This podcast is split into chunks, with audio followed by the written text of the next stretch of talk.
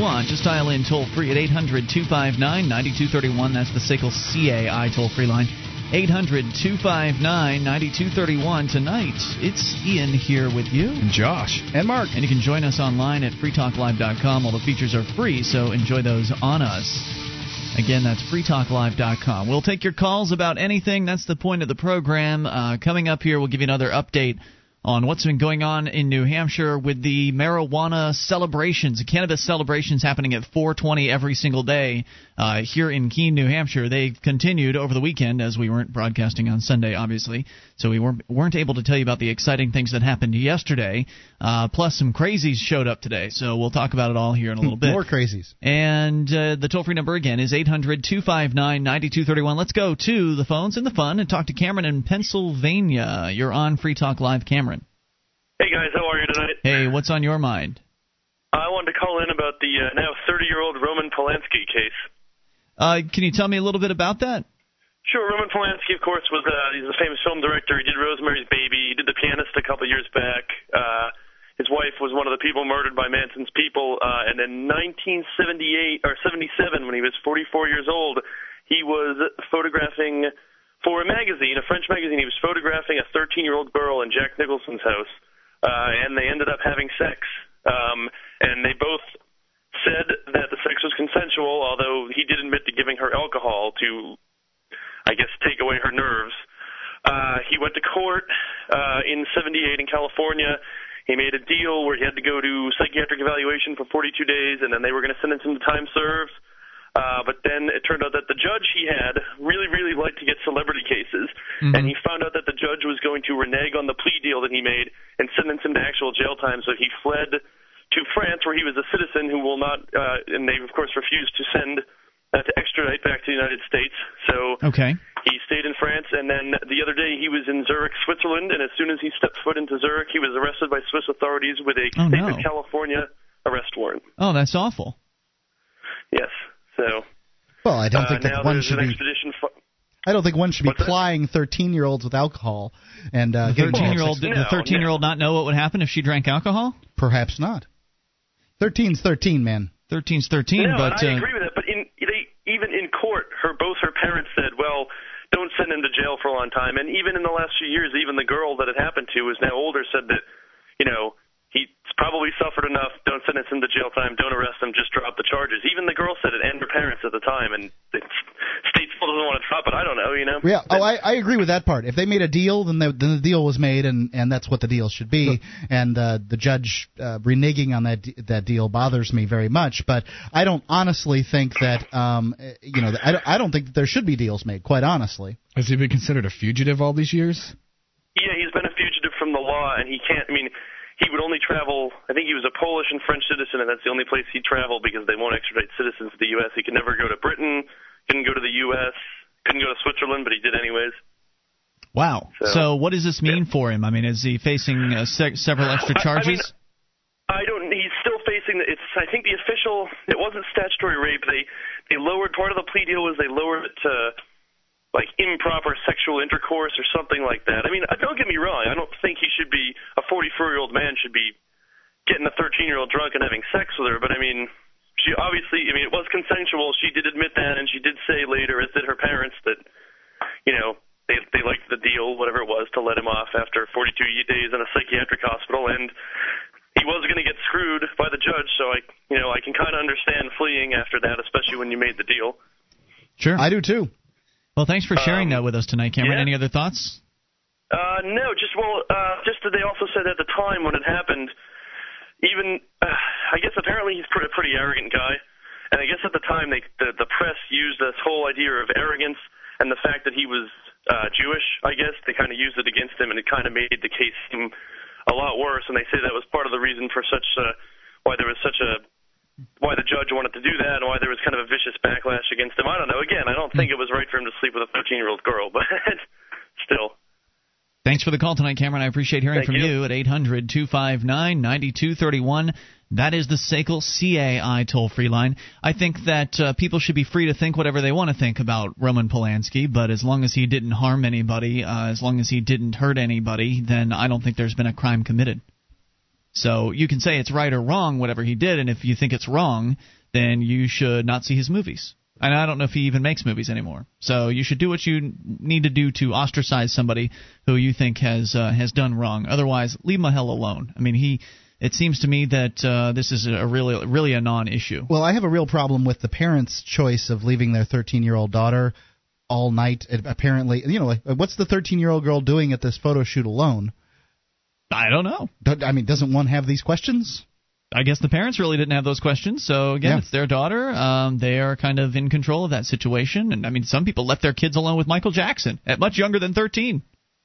What were those parents thinking? And don't you don't you think it's wrong for Michael Jackson to go plying those children with alcohol in order to have sex with them? I don't know if Michael Jackson had sex with children. I don't know if there's evidence of that. He had a Ferris wheel and a giraffe. No alcohol. right. He had Jesus juice is what they called the wine, by the way. I think that Michael Jackson is somebody who didn't grow up like most people grew up, and he may be in a very strange, uh, well, may have been in a very strange mental place that may have uh, made it so that he felt like he was able to better get along with children, and who knows what went on behind closed doors there. I mean, was Michael Jackson a child molester? I don't know. Looks darn suspicious. Looks suspicious. Probably pretty strange uh, goings on. I'm not saying they were all entirely proper, as as most people might might consider things proper or improper. But what's done is done. Those parents brought their kids over and they left them alone with Michael Jackson. You know, maybe they played a few games of truth or dare. I mean, all all signs sort of point to the fact that he was a little boy in a man's body. Exactly. Toll free number is 800 259 9231. Maybe they played doctor. Yeah. Well, I mean, there's the one there's the one part of the case where they're you know the, the little boys uh, apparently made some kind of comment about uh, you know how his uh, genitalia looked particularly unique, and they were. Wait, that was Michael Jackson that said that about? No, us? no, no. Oh, that okay. was the uh, the little boy. Apparently claimed that that, and there was that Michael Jackson's genitalia looked unique. Yes, and there was a doctor uh, that the, you know they wanted to look at it and all that kind of thing. Who knows what kind of plastic surgery he had done down there? 800 259. All right, moving on. Imagine. 9231. Let's go to Mike in New Hampshire. You're on Free Talk Live. Hello, Mike. Mike. Hey, what's up, Ian? Hey, you're on the air. Is this Big Mike? Yes, it is. Big Mike from uh, the Manchester area who was heading up today's 420 uh, cannabis celebration. I'd rather call them celebrations than protests. I realize the news media has been calling them protests. Uh, but it's to me, it seems like it's a celebration of uh, acting like free people, at least in this uh, this one aspect. You decided to. It's been going on for days now in Keene, actually for an entire week, pretty much, uh, and the the numbers just keep getting bigger, and it's just um, an amazing event. Uh, you decided to start it up in Manchester, and it happened today. What's uh, what's the story? Well, I, you know, it wasn't nearly as big as what you guys have going on in Keene, but for the first time out, I think Ridley counted 33 people that were there. That's a great turnout. Yeah, actually it was, and you know there there were a lot of people that came walking by and saw the signs and hey, you know what are you guys doing here? And we told them that it's going down every day. So you know we anticipate that tomorrow will be bigger. So it's um, at a public park in Manchester, New Hampshire. Yeah, it's Veterans Park, and so it's it borders right up to uh, Elm Street, right in the main drag there in downtown Manchester. So. so how long did you all hang out today? It started at 4:20, and when did it end? Yeah, we we just got back. We we probably walked in the door maybe uh, about a half hour or so ago um, it started dying down uh, after a couple of hours. We mm-hmm. actually, it's, this is kind of funny. We ran into some technical difficulties. Nobody brought any pot to the event. So what? I, yeah, it's, it's funny for a 20 event. Uh, I, you know, I, I don't smoke, so it's it's pretty rare that you see me with some, and um, I just figured, you know, for the the opening ceremony, I guess if you want to call it that, I'd I'd light somebody's joint and then hand it back to them. Uh, I think in the in the future, I'll probably just walk around holding bud. So if the police show up, you know, I've got it. But you know, I, I'm just I, I'm not much of a smoker anymore. You know, yeah. I used to smoke all the time, but not too much anymore. So. Um, cool. So but yeah, I mean, uh, somebody actually went and, and and got some pot and brought it back, and we smoked, and the police were there, and the police didn't do anything, and I went over and talked to them just for a quick minute, and you know, let them know, it, it, you know, we're gonna come back here tomorrow. Um, I've been trying to get a hold of the police chief. You know, I sent him a letter. I've left him a voicemail message. Huh. Still uh, I, still I went. I went into the. I, I went into the police station where he works with the butt of marijuana, and who can I talk to about the drug war here? So. Uh, I asked the two office. I asked the two officers and the. Uh, I'll tell you what. You can uh, finish the story here in a moment. Hang on. More with uh, Big Mike from Manchester. We'll also fill you in on what happened in Keene over the weekend. Take your calls about anything. Free Talk Live. This Your Family Today tip is brought to you by Ovaltine, nutritious vitamins and minerals and a delicious chocolate taste for your picky eaters. Be sure to visit us at ovaltineusa.com. With kids, food battles are more about control than about food. If you want to avoid a battle with your picky eater, give them a say in what they eat. At dinner, let them choose between broccoli or fruit salad. At the supermarket, give them three cereals to pick from. The more control they have, the less there is to argue about. For more tips like these, visit us at parenthood.com slash yourfamilytoday. Talk Live. You can bring up what you want. Just dial toll free 800 259 9231. That's the SACL CAI toll free line. 1 800 259 9231. Tonight it's Ian with you. And Josh. And Mark. And you can join us online at freetalklive.com. The features, they are free, so enjoy those on us. Again, that's freetalklive.com. And uh, by the way, of those features, we have live streams, broadband version, dial up version, even a webcam, all free for you at listen www.freetalklive.com. Now is the time for you and your family to be armed and trained to levels that exceed law enforcement and military standards. Front Sight provides just such training without any boot, boot camp mentality or drill instructor attitudes. Secure a Front Sight defensive handgun course today, plus the included 30 state concealed weapons permit and a free handgun. The uh, SD, excuse me, the Springfield Armory XD pistol. I uh, actually um, saw one uh, this weekend, and it's a it's Pretty a sharp, fine huh? looking weapon. Yeah, I really own one is. of those. It's a it's a very very nicely machined pistol. You know, I, I I hate to talk down about some other uh, uh, you know pistol, but I I I like it better than the uh, the other uh, uh, you know revol or excuse me the other automatics that I've seen. I'm pretty impressed with it. So it's frontsight.com. You can go there today. That's frontsight.com. All right, as we continue, Mike is with us. Uh, Big Mike, one of the newer activists here in New Hampshire, really arrived with a splash. We talked about his first uh, real uh, jump into the pool of activism here. And of course, if you've listened to the show before, you know there are a lot of people that are making the move to New Hampshire. They have signed up as uh, part of the Free State Project, and they've pledged to move their lives up here and get active for freedom. Mike, uh, Big Mike, you are one of them. You arrived, I think, sometime this summer, decided to go into the Manchester Police Department holding a bud of marijuana, asking to meet with uh, an officer, preferably the police chief, and they never sent anybody out to see you. They basically ignored the fact that you were standing in their lobby holding a, uh, a, a piece of contraband. And today you took it to the next level. Uh, you've organized a 420 event in Manchester in a public park had about 33 people show up, and uh, apparently everybody forgot the bud, is what you were telling us. And somebody managed to go and get some, and the the smoking began. the The police were there, but they didn't interfere. How close did the cops come to uh, the the celebration, if you will, Big Mike? Well, they were probably uh, uh, 30 yards away from us. They were sitting in an unmarked car, Really? uh, parked against the sidewalk in Elm Street. There were a couple other like patrol cars that were driving around, but those two guys pretty much sat there the whole time. Um, when uh, the weed got lit up, you know, and we smoked it, and then after it was all gone, I walked over and said, "Well, you guys missed it today. We're going to be back here tomorrow." And you know, I, I, I, let, I, let them know what I'm what I'm trying to do. You know, and I, I really am trying to like be sincere and get a dialogue going with. You know, I, I know the police chief's a busy guy. He's probably not going to be with me. Who the hell am I, right? Hmm. But uh, he could probably get one of his, you know, second or third guys, you know, down the chain of command to come out and say, you know, I, I, I really do. I, I can't imagine that all of those police officers, you know, like what they do when it comes to the drug war here in Manchester. Some of them have to have some common sense. Some of them have to understand that they're ruining people's lives by doing this. And you know, I'm I sure hope so. What did they say to you when you came up to, t- to tell them you were doing it again tomorrow? He he nothing. I mean, it's, I don't want to say that he didn't acknowledge me, but uh, you know, he just said okay and you know nodded his head. They were Hmm. professional and cordial. They weren't being dicks or anything like that. They were kind of cracking jokes. One cop drove by a couple of times and gave us all the thumbs up. So I mean, Interesting. Well, I guess we'll find out uh, what happens over time because the uh, the first first day they didn't arrest anybody here in Keene. Second day they didn't, and then the third day they did decide to uh, to make an arrest. So who knows uh, if they're plotting strategy or if they are going to leave you guys alone? Because uh, it seems like seems like the Manchester police have been leaving the the marijuana issue be at least when the when it comes to the activists, kind of challenging them on it. Uh, whereas they've been cracking down on things like open carry, whereas the reverse has been happening out here in Keene, and nobody has a problem with open carrying out here, which, by the way, is fully legal in New Hampshire. People can carry weapons openly, no problem, uh, without any sort of permitting or anything like that.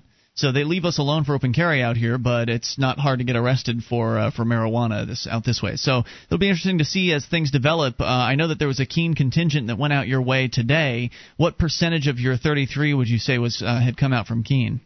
Um, I would say Probably seven. Okay, all right. So hopefully you'll be able to fill them in with uh, with Manchester people um, and continue to grow the event. Would you say that the event was mostly activists, or did you have some uh, some regular Manchester types uh, come out too? Yeah, it it, it, it was mostly uh, other free staters and activists. Um, there were some of the the locals that were there.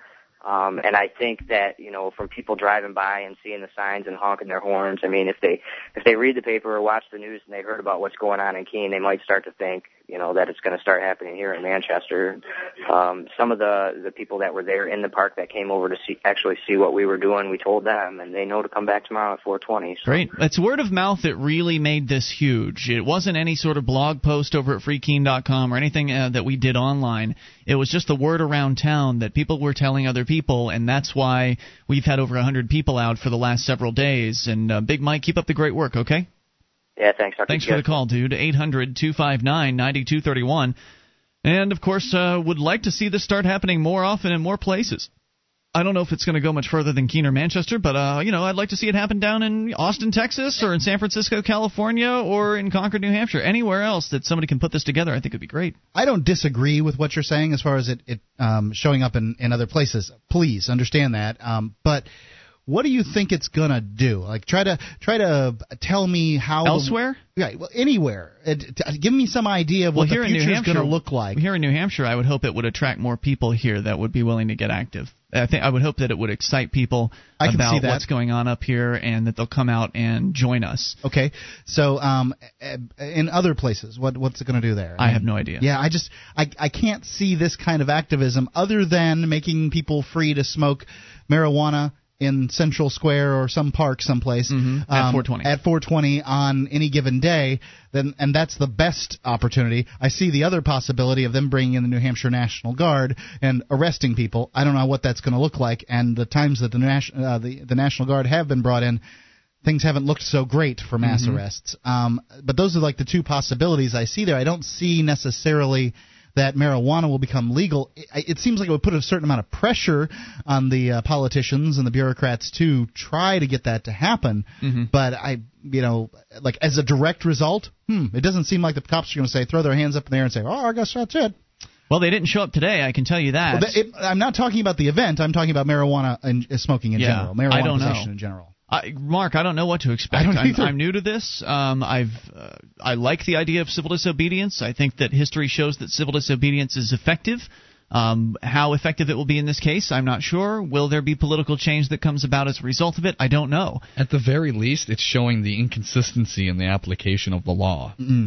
That's pretty easy to, to show. You're right about that. Uh, it's certainly uh, garnering some controversy. People are talking about the issue. People who otherwise never would have set foot in activist circles have come out to this event and they've met some activists. So I think that's you know I think from a from a socializing aspect, it's it's fairly positive. We're bringing people together who probably a lot of them don't know one another, and they and you know they're getting to know one another. Maybe we'll uncover a few more golden activists out of uh, as a result of this. I don't know. As far as the political process is concerned, there is a city council meeting here in Keene this week, and this may result in one of the highest turnouts for the city council meeting ever.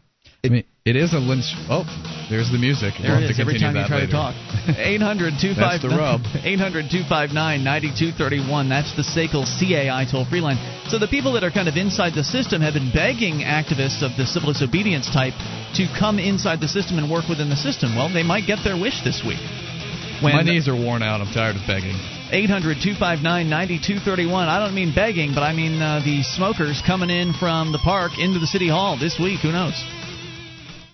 Across the sands of time, from the lands of Abraham to the lands of Julius Caesar, the metals of the earth were forged into the coin of the realm.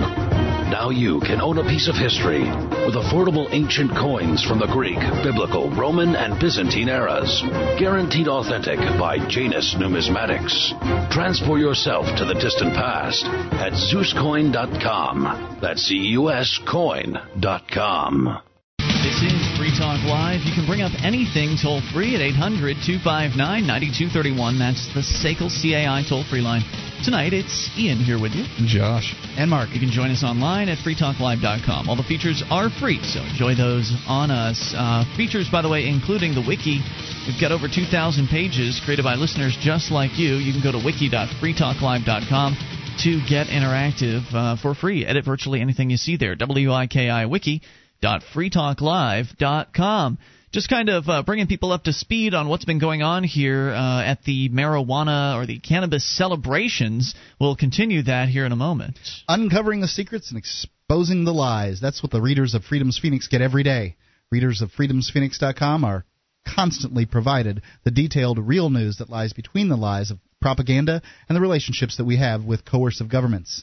FreedomsPhoenix.com offers up to the minute updates on the economy, technology, commu- communications, and the rise of the police state. Go to freedomsphoenix.com and sign up for their free daily dispatch. freedomsphoenix.com. So the cannabis celebrations have been happening at 4:20 in the afternoon every single day since early last week. So it's been about a week they've been going on. They've been going on publicly since last Thursday.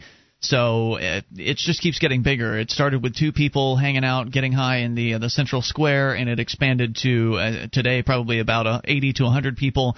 The turnout was slightly down due to some folks heading out to Manchester, New Hampshire for their first 420 celebration. It was also having. the weather wasn't the greatest today. But I thought yesterday would be bad because there was it was rainy pretty much all day. It cleared a little bit as far as it wasn't raining toward the afternoon, but all day it was rainy yesterday. I thought that was going to affect things. Turns out turnout yesterday was about 200.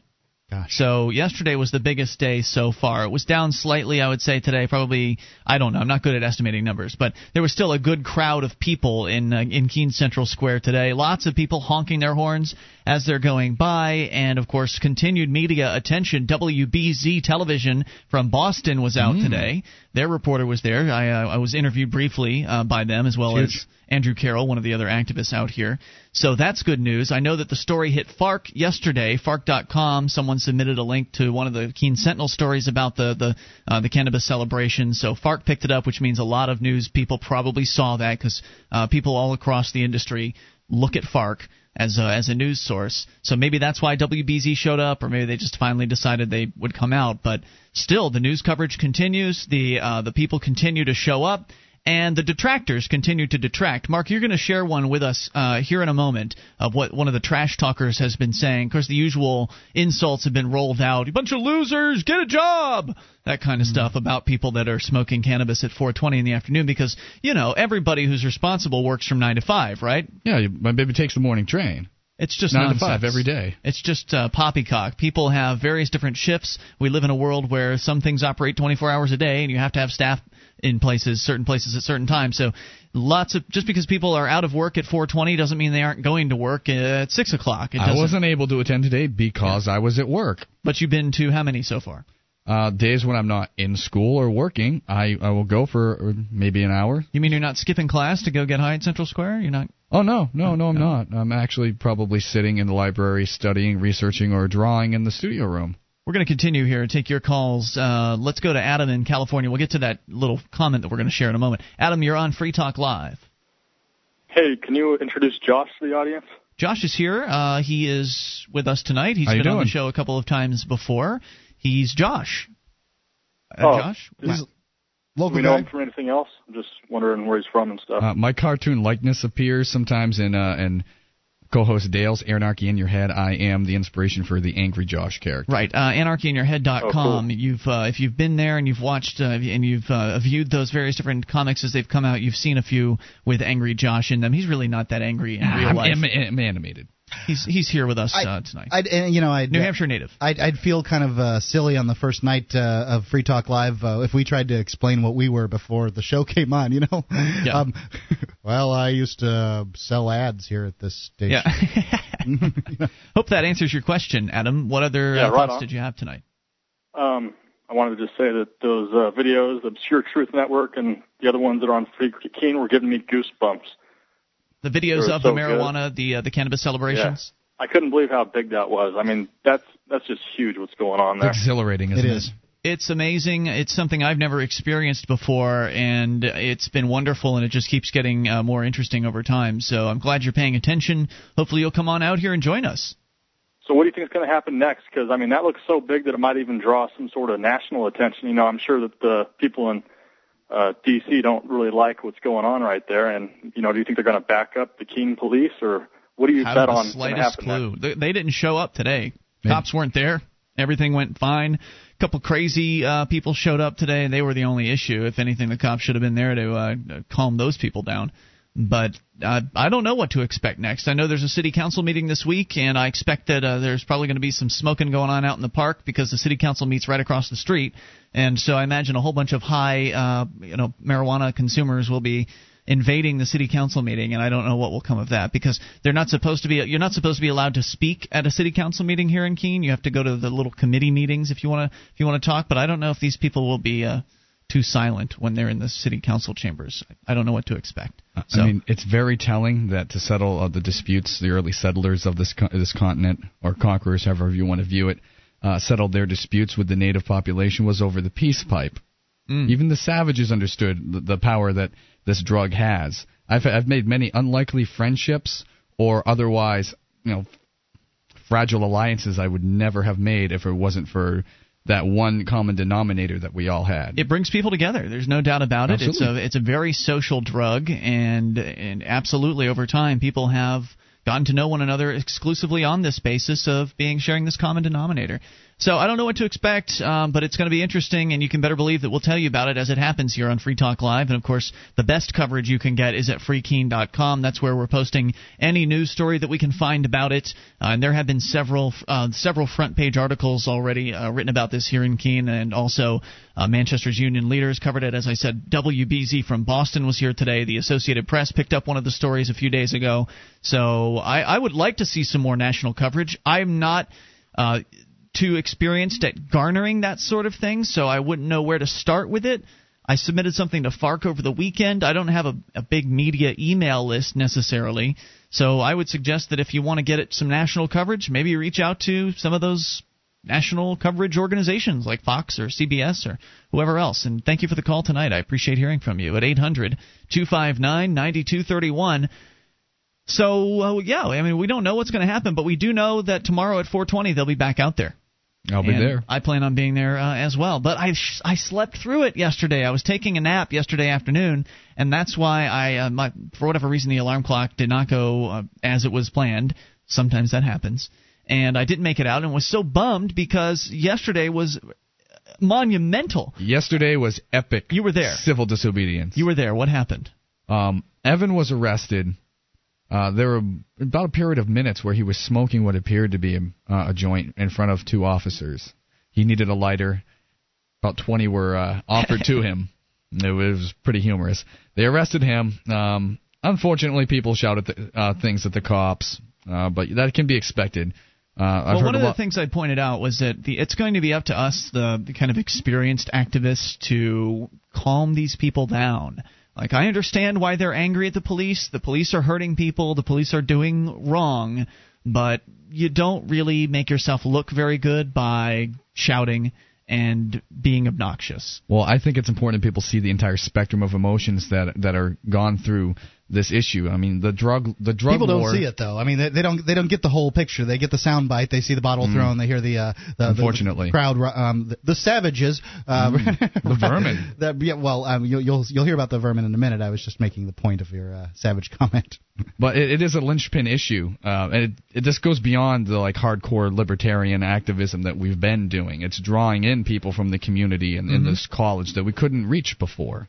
In a big way. Because this is a, a, a common denominator issue that affects their lives. They have friends, they have family, they have loved ones that have had their lives impacted by this ir- irrational enforcement.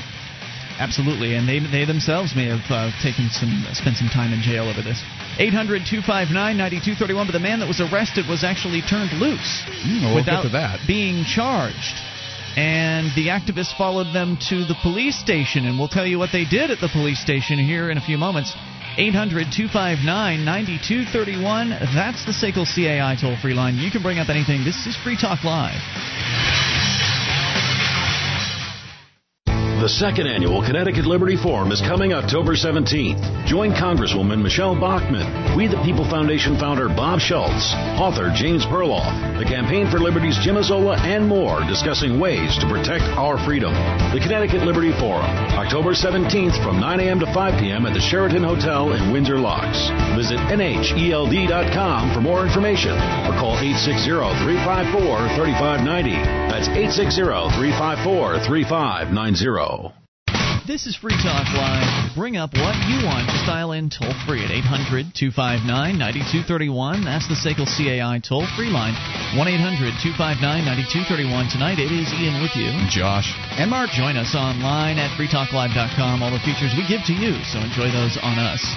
Again, freetalklive.com. And if you enjoy this program and want to help support Free Talk Live, we want you to become an amplifier. For as little as three bucks a month, we'll take that money in, reinvest it into the show, get on more radio stations around the country, bring more internet listeners on board, and expose new people to the ideas of freedom. So if that's valuable to you, I think it is.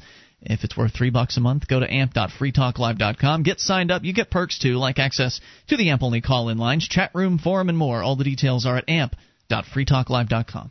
For the last couple few months, I've been taking Chews for Health Superfruit Complex. Uh, it's a antioxidant and a vitamin all at once. Uh, all at once. So I don't have to take that little shot of wolfberry juice that my wife used to give me, and then I'd have to chase it with some orange juice, get the taste out of my mouth, and the oh, and or the uh, big old horse pill.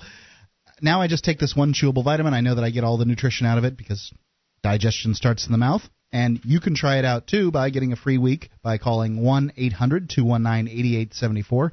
There's a small fee for shipping and handling, but the week is free. 800 219 8874. Chews for Health Superfruit Complex. All right, we're going to continue with your phone calls here in a moment. Uh, we're kind of recapping for you what's gone on in the past couple of days as Free Talk Live's on the air six nights a week. So we've been covering for you as uh, we've been covering the 420 cannabis celebrations that have been happening 420 in the afternoon every day here in Keene, New Hampshire. As of today, have spread now to Manchester, so happening now every day in Man- both Manchester and Keene, New Hampshire which is great news. Hopefully, we'll see it continue to spread. And hopefully, this news will get out to people that consider this an important issue, and they'll come here and join us. And maybe this will be the maybe this particular issue will be a nice little wedge issue uh, to help them understand what liberty is really all about. Because I'm sure a lot of the people that are coming to these cannabis celebrations just want to get high and not have to worry about being arrested. But for me, it was the legalization of marijuana that was my opening issue that brought me into this movement. And I hope that uh, there are some other people that will be able to touch uh, with these and bring them on board. This is about self ownership. If you don't own yourself completely or your consciousness, or have the right to alter it as you see fit, you have nothing. Now, there's one man that was here yesterday, as I understood it, and, uh, and unfortunately was not able to make it out to uh, to say hi to you. Brad Jardis is with us uh, from New Hampshire on the line. You're a member of Law Enforcement Against Prohibition, current on on duty police officer, though I think you are in the midst of a leave of uh, of ha- a leave of absence for health reasons. Uh, you were here yesterday in Keene. Brad, are you with us? I am. And uh, so you were here, right? And and you saw Evan get arrested. Did you go down to the police station with everybody else afterwards? Well, um, I wanted to go and uh, and see what was going on, and uh, I think um, what's happening here is some history being made for New Hampshire. Um, I'll point out that um, I didn't enter um, the, the central square area when the uh, protest was going on. I just sort of sat off to the side and watched and um, I actually didn't see anybody smoking marijuana, but I saw lots of people uh, lighting things, and I, you know, per- it's safe to say that a few people were. Um, but I wanted to give some perspective on uh, on you know how I thought this protest went, and uh, also I want to talk about the arbitrariness of uh, police enforcing laws. Sure. Um, I think that there's a lot of people um, that are out coming out to this protest, and um, a lot of them are younger. And like you said earlier, a lot of them are mad at the police. And something funny that happened uh, about two hours after uh, the protest, there was a gentleman sitting in the little gazebo type thing, and he was yelling "freedom" at the top of his lungs. And I went up to him and I said, "Sir, I want heroin to be legal. What do you think about that?" And he goes, "No way." and and um, after about a half an hour of speaking to him and a crowd of people, um, they changed their mind. And I, I wow. guess what I'm trying to I guess what I'm trying to say is these people. Um, this is like the crack in the wall of ignorance of what's going on. um, as far as uh, personal liberty uh, being restricted. Um, like you said, marijuana was the big issue for you um, that brought you uh, out into the open. But I think um, I, I think the um, the old salt liberty activists need to take some of these younger um, and, and and older people under their wing because I saw um, some kids walk out in front of a car and the person driving honked their horn and then the kids in the road flipped them off. And I mean, this stuff is just uncalled for and it's going to give everybody a bad name. I agree. Um, I mean, that's that's that's how you know if that stuff keeps up, the police are going to be absolutely uh, looking stellar if they come in and crack down. Yeah. And, and then the police can say, "Hey, these people are out there causing problems," which some of them are. Um, Yep, So, I I agree mean- with you. It's uh, it's a difficult situation to deal with from an activist perspective. The people that are around here aren't used to this. I mean, the, the people that are the kind of the old school uh, a- activists. Uh, I mean, Josh, you've lived here your whole life. Right. Uh, There's a, there's a reason that those college students at Kent State caught bullets. It's because they were irritating the cops to some extent. Well, uh, what I want to point out is that these uh, the activists that are here are used to just doing things with their own selves, with only a- only other activists that Mm-hmm. They're have caught up in the excitement of it all. that are that are experienced at this and that you know have had the time to craft their message and now you've got an event that's attracting a, an unlimited amount of people that we aren't in control of everything at this point right? I mean we we can't we can only sculpt so far uh, because these it's a public place so we can't help who shows up. We certainly can't help what they do but we can do our best to influence them. And Are one you- of the things that is, uh, has been working for that is having megaphones in the hands of people that can say persuasive things. Uh, so if people start to act out, to get on a megaphone and you know ask them to uh, to consider them their behavior. What about pamphlets and the uh, CDs of the, uh, the, the, the that Liberty thing? You know what I'm talking about? The uh, All of those are good ideas. I did see a few uh, warning flyers being passed out. We have some of these these handouts that we have, but you mean pamphlets suggesting like be calm, that well, sort yes, of thing? uh, you know, pamphlets uh, telling people Yeah. how to behave at this event. I love that Um, idea. The ideas of uh, you know of- of liberty, why it is that that, that marijuana should be legal, and how Yeah. they own their own bodies. The Um, ethics There, of civil um, disobedience. There was, there was one girl that was there um, after the after the protest was over. There was still some people in the square, and that's when I, you know, when when no one was smoking, um, I figured it was safe for me to go in and talk to people about um, about why drug prohibition as a whole needs to be ended. Mm-hmm. Um, and there was one girl yelling at cars that that drove by. She was yelling, "Smoke marijuana." And I talked to her about that, and I encouraged her to yell something else um, other than you know encouraging passing people to use marijuana. I said, you know, why not yell marijuana is safer than alcohol or safer than beer, and you know something something so you're not you know in, encouraging people to to use drugs, but you're pointing out the absolute silliness of keeping um, keeping marijuana um, illegal. And you know, and, and every single person I talked to in the square, um, I just walked up to random people. I told them uh, I work in law enforcement and that I'm a member of Law Enforcement Against Prohibition, and that we need to legalize all drugs. Every person um, who I spoke to said her- at first that heroin should remain illegal, but these people um, um, are of the mindset um, that you know if you ex- articulate to them and show them show them why, every single person I talked to changed their mind. That's great, and it must be amazing for the for these folks. I mean, these are young people who probably have had bad experiences with the police. To have somebody like you, Brad, approach them and have a sensible conversation on this issue. In fact, taking a more principled pro freedom approach than even they are, and convincing them to come on board, it must be a real shock to the system in a very positive way. Thanks for yeah, doing that. I, I'm sure. I'm sure a lot of them are, um, are are pretty shocked by it. But you know, I mean, drug prohibition is it just causes so many problems that the public doesn't even see. I just read an article tonight from the Cato Institute about a grandmother who was arrested in Indiana because she bought 3.6 grams of pseudoephedrine. Yep. oh Um, yeah. We've got that story. purchasing- uh, Purchasing cough syrup, um, and the limit is like three grams of pseudoephedrine. Yep. And, and you know, I mean, these are people who are just victimized and put in jail cells for for the most trivial things. Um, and before I run out of time, one other thing I wanted to point out Yes, is the the police do not have to enforce um, uh, any specific laws. An example of this, an example of this is about I don't know five or six years ago. I started to enforce a law um, that prohibits um, uh, tractor trailer trucks from disconnecting the trailer and leaving it in a state-owned park and ride. And I started enforcing a law um, that um, that prohibits people from doing that. And my bosses were pissed off, and I was pressured to not do that anymore. uh, um, and and um, you know, this is a state law passed by the general court. You know, I mean, in, uh, about state property. And I've had bosses um, tell me flat out that they would never enforce the adultery law. And you know, I sort of uh, you know argued with them about this. That first off, you know, I would say that the adultery law is a lot more principled than the marijuana law because if you get a state marriage, you're sort of agreeing to be in a contract with the state. And at least then, you know, I mean, the state can say, hey, well, you entered into a contract, and part of this contract is you can't, you know, um, you you can't cheat on your partner.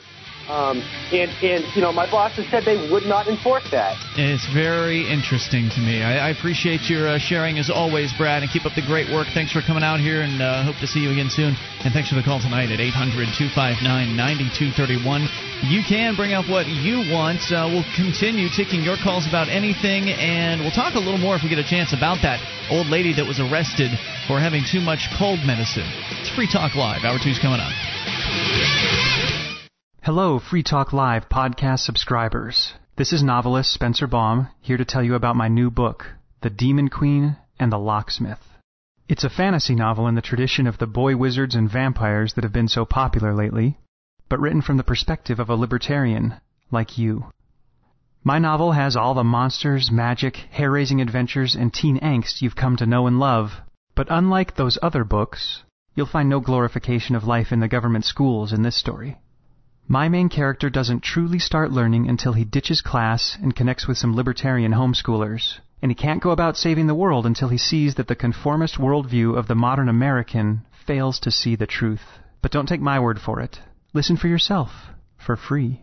Open up iTunes and search for The Demon Queen and the Locksmith. I've released the first six chapters as a free podcast. Give it a listen. It's free. That's The Demon Queen and the Locksmith. I hope you enjoy. This is Free Talk Live. You can bring up anything as we're launching here into the second hour of the program, welcoming your calls to 1 800 259 9231. That's the SACL CAI toll free line. And tonight it's Ian with you. And Josh. And Mark. And you can join us online at freetalklive.com. All the features are free, so enjoy those on us and freetalklive.com. We'll take your phone calls about anything. We'll start things out by going to Kurt in Michigan on the amp line. Hello, Kurt. Ian, Mark, Josh, how are you tonight? Great. Kurt. Kurt, what's on your mind? Well, um, I, I, I, in coming back from Las Vegas, I wasn't actually able to download your show while I was there, so I was listening to last Tuesday night's show, and you had mentioned that you felt that you were moving towards pacifism, and you, you started, you and Mark started discussing pacifism back and forth between yourself. Now, yes, sir. As I understand it, and I may be wrong, but pacifism, a pacifist eschews any violence, even defensive violence. Is, is that how you're defining pacifism? That's how I know pacifism. You know, I, I understand that that's that's the you know that's what the title um, implies. However, I think I'm kind of looking at it from the standpoint that I don't consider violence to be a solution, as opposed to violence. Um, you know, there's there's no reason for it. I essentially believe that if violence is going to be used, it should be used to prevent harm. Okay, well, I, I can get with that, you know, but I, I don't think that that is pacifism. Libertarianism, the idea that I will not initiate force, but defensive force is okay. I understand that, Kurt, and I agree with it. Obviously, I am. I consider myself a libertarian in, in that vein. However, I feel that that um, that same philosophy essentially leaves this big open space for violence, um, because the in our society governments initiate force on people every single minute of every single day. Therefore, it's which, justified to go and kill them. Which leaves right everybody in America, everybody in the world, uh, you know, justified and morally, um, you know, morally able to go out and shoot as many cops and politicians as they want. Right? Now, I, I believe I believe that there is justification for that, but I also believe that it is an untenable position. Uh, agreed, because, and that's where again, I come from, Kurt. We're trying to get to a more peaceful society, and you know there are there are those who again think they are doing right by exerting this force on on you. Right. And they are doing it through ignorance. And and, and the people that about the person who's who's not doing it through ignorance. Understood, Kurt. But the people who believe that they are using violence as a response to uh, this kind of force believe they're right, and the, honestly, the libertarian philosophy gives them the right to do that. So it, in They essence, right. I would be support. but there's a Do you hold on? Wait, wait, wait, Kurt, Kurt, Kurt, Kurt, Kurt, Kurt. Before you go on, no, no, no, no, no, no. Wait. Calm down. Well, I'm just he's talking, and I want to catch his attention before he goes on with some um, on some other tangent. The um, th- they recently a uh, census worker was uh, uh, killed, murdered, and had uh, apparently the word "feds" uh, carved It was into them. apparently written in marker. Okay, whatever, and they were hung. They from refused to say something. how it was written. That makes me think it was carved into his body. Whatever. The guy was killed. The killed. autopsy said it was uh, with a pen. whatever the guy was killed and he was hung it doesn't really matter how um you know what the the specifics are and the libertarian philosophy on this makes that correct doesn't it kurt Well, I don't believe so. You know, Really? I I don't think that that person was necessarily exerting force, coming by and asking questions. but they were part of a, a mechanism that likely that person felt threatened and i think legitimately so You, you you said that before, and you indi- you indicated that all taxpayers are also in that bracket. You know, and and I, I think that that is wrong to convict the victim of the crime. You know, that's like saying that you know uh, a, a person who gets raped is responsible for their own rape, and and they're certainly not. They're they're a victim, just like we all are. well i don't know that they're necessarily um just a victim i mean they're going along they may be a victim but they're also a perpetrator at the same time um, I mean, they they enable the again, machine. it- Kurt, and, and these are the specifics. See, this this is the problem with uh, what I feel the non-aggression principle has is it leaves all these little open spaces for the nuts to polish their guns in a cowardly fashion, waiting for the feds to come as though they're going to come marching up their driveway and they're going to be able to take them out one by one with their uh, 60 cal. You know, like it's just this it's it's this nutty thing that it like leaves open. If you just don't consider violence to be a solution to problems, you're better off. Have you well, ever then, been mugged? in a libertarian society, you would not be able to hire a security firm because you would be giving people the the permission to use force in your name.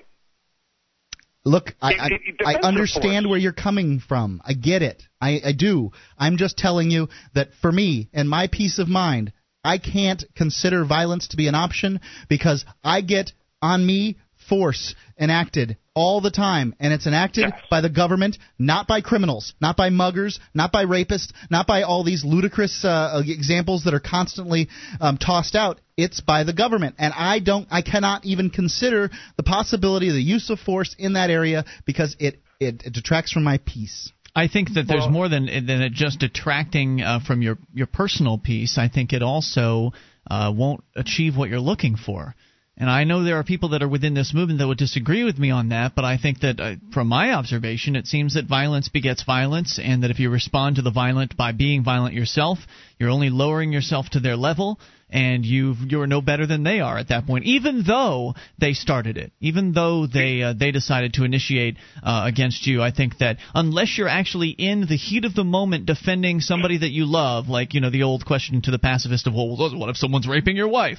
Well, you know I may be against violence, but at that mo- moment I may uh, put aside my uh, objection to uh, to violence and respond in kind. Well, But I- my job to uh, prevent uh, further violence. Right, but if, but it, what would be a problem would be to go and exact retaliation uh, later on down the line. Right. I don't think that uh, the guy that burglarizes my house is running down the street with my TV set deserves me to shoot him in the back. That's that's true, but that doesn't mean that you can't exert, exert some level of force on him through a through the proper channels. Because if if you find him later with your TV and you call your se- security force, who would then go over and repossess your TV, and rightfully so, that is exerting force on that person. But rightfully so. I understand. Like the the examples are great, Kurt. They're just fictitious. They're all uh, like They're by not. and large they are someone every day, my extraordinarily friend. rare. There's a real world example happened here in Keene um, earlier last year when uh, Jesse had his flag burning demonstration. There's a lot of talk of what he should do should he uh, incur the wrath of, of a passerby. What if somebody rushed him and wanted to hurt him? And there were a lot of people were urging him to get into the fetal position and, and take boots to the kidney and the exposed spine. Now, I think where Kurt's coming from is here is what that would be a justifiable self-defense. I mean, Well, the, the the- thing the- about the thing about the the government applying force, it's such a, an abstraction that you can't particularize who is attacking you. Oh, but Jesse didn't get kicked by anybody who was passing by, and he did get arrested shortly thereafter by the government. So, in fact, we're talking about a far more rare circumstance, crime. And I'm not saying that crime wouldn't be more um, likely without police. I'm, I'm not saying that at all. I'm just saying that right now, today, I don't have to deal with crime from individuals. I have to deal with crime from the government. But we do also have we're also dealing with crimes from the individual as well. There are home invasions every single day. I'm not dealing and, with it. And I believe I believe that if it if it does happen to me, that I am justified in exerting force to stop what they're doing. Now again, if if he's if he's headed out my window, both hands full of my TV, I am a murderer if I kill him. But that doesn't mean I can't get outside the window and point the gun at him and say, "All right, enough is enough." Now, if he makes a, a, a move towards me to hurt me, well, at that point, then I do I am completely justified in defending myself and my property. Sure, and that's If the he's already out the door with it, then yes, I would be You're getting- shooting him in the back. you're getting into the very specifics of the non-aggression principle, and I can tell you that the average libertarian um, that sort of believes this philosophy does not understand those specifics. They Then not a understand somebody initiated. Well, now you get to decide. I'll give you the magic libertarian wand, Kurt, and you can decide who is and who isn't. Um, Look, I, I will waive it with jurisprudence. Thank you. I know you will. Thank, I, Kurt, I know you will. Um, however, um, the, the, when you tell somebody that well you're, you're not able to use force unless somebody else initiates force against you, it really does leave the situation open for shooting the little girl who's picking flowers in your front yard. I think Kurt is completely justified in defending himself in an instance like that. I never said I I I think that it's unjust to do something like that. No. It's just that I'm not seeking justice. And that's for me today. That's all I'm. You know, I, I, violence isn't the answer. Thanks, Kurt, for the call. I appreciate it. 800 259 9231. That's the SACL CAI toll free line. Your thoughts on this or anything? It's Free Talk Live. Hey, podcasters. FTL has a new advertiser with a somewhat unusual arrangement. They're paying us for people that fill out their online form for inspections for their basements. You won't believe how affordable a dry, usable basement can be, and FTL gets 50 bucks for everyone that fills out the online form at basement.freetalklive.com. 500 bucks off, a lifetime warranty, and a free water watch alarm. Just go to basement.freetalklive.com Click on Free Inspection and Estimate in the upper right hand corner. Fill out the online form. Earn FTL 50 bucks. This is Free Talk Live. You can bring up what you want if you dial in toll free to 1 800 259 9231. That's the SACL CAI toll free line. Tonight it's Ian here with you. Josh. And Mark. And we invite you to our website at freetalklive.com. All the features are free, so enjoy those, including the Shrine of Female Listeners. Dozens of ladies who've taken the time to send us their validated photo and prove they listen to the show. Head over to shrine.freetalklive.com. See it for yourself. That's shrine.freetalklive.com. As we continue here, taking your phone calls about what you want, we will go to uh, Brooke in somewhere on the road, I suppose. Brooke is with uh, the Freedom Ride. Brooke, you're on Free Talk Live. Hey y'all, it's Brooke. Um, I was actually at G20, and I wish I could have heard more about what y'all were talking about, but um, I I don't know if y'all covered this already, but I wanted to talk about some of the things that I saw there. In particular, I wanted to just say, like, uh, some amazing, amazing people come out. Uh, Lu- Luke Rudkowski was there from, uh, he's the founder of We Are Change. He kicked ass. Uh, sorry, I don't know if I can say that, but he did. You he did. just, he really, Um, I saw one of his videos where the riot police were banging their shields like Spartans and closing in on uh, him and the group. Yeah, he has no fear. I talked to him afterwards. I mean, he got arrested. He got, you know, knocked down. And I mean, I asked him after. I, I was like, "Were you ever afraid?" And he said, "No. I was angry and I was, I was upset. You know, he, he said I was disappointed. But I mean, while everybody was running and scurrying around, he was up there on the front lines with a bullhorn, just telling them, "We mean peace. We ha- we mean no harm to you. We respect you. We want you to understand where we're coming from." And I was so inspired by him. He's just he's a really amazing person. Cool. So what else did So you have to share? Uh, Brett Hatch was there. He he's so crazy good. He um you know that when they when when they were pushing everybody back and back and back as y'all saw in the videos with Luke up there. Brett marched down, Brett and his friends marched down a side road in an alley and made it all the way to the convention center and was bullhorning them. Cool. So Made it all did you experience uh, any of the the violence uh, in person from the the police against the protesters?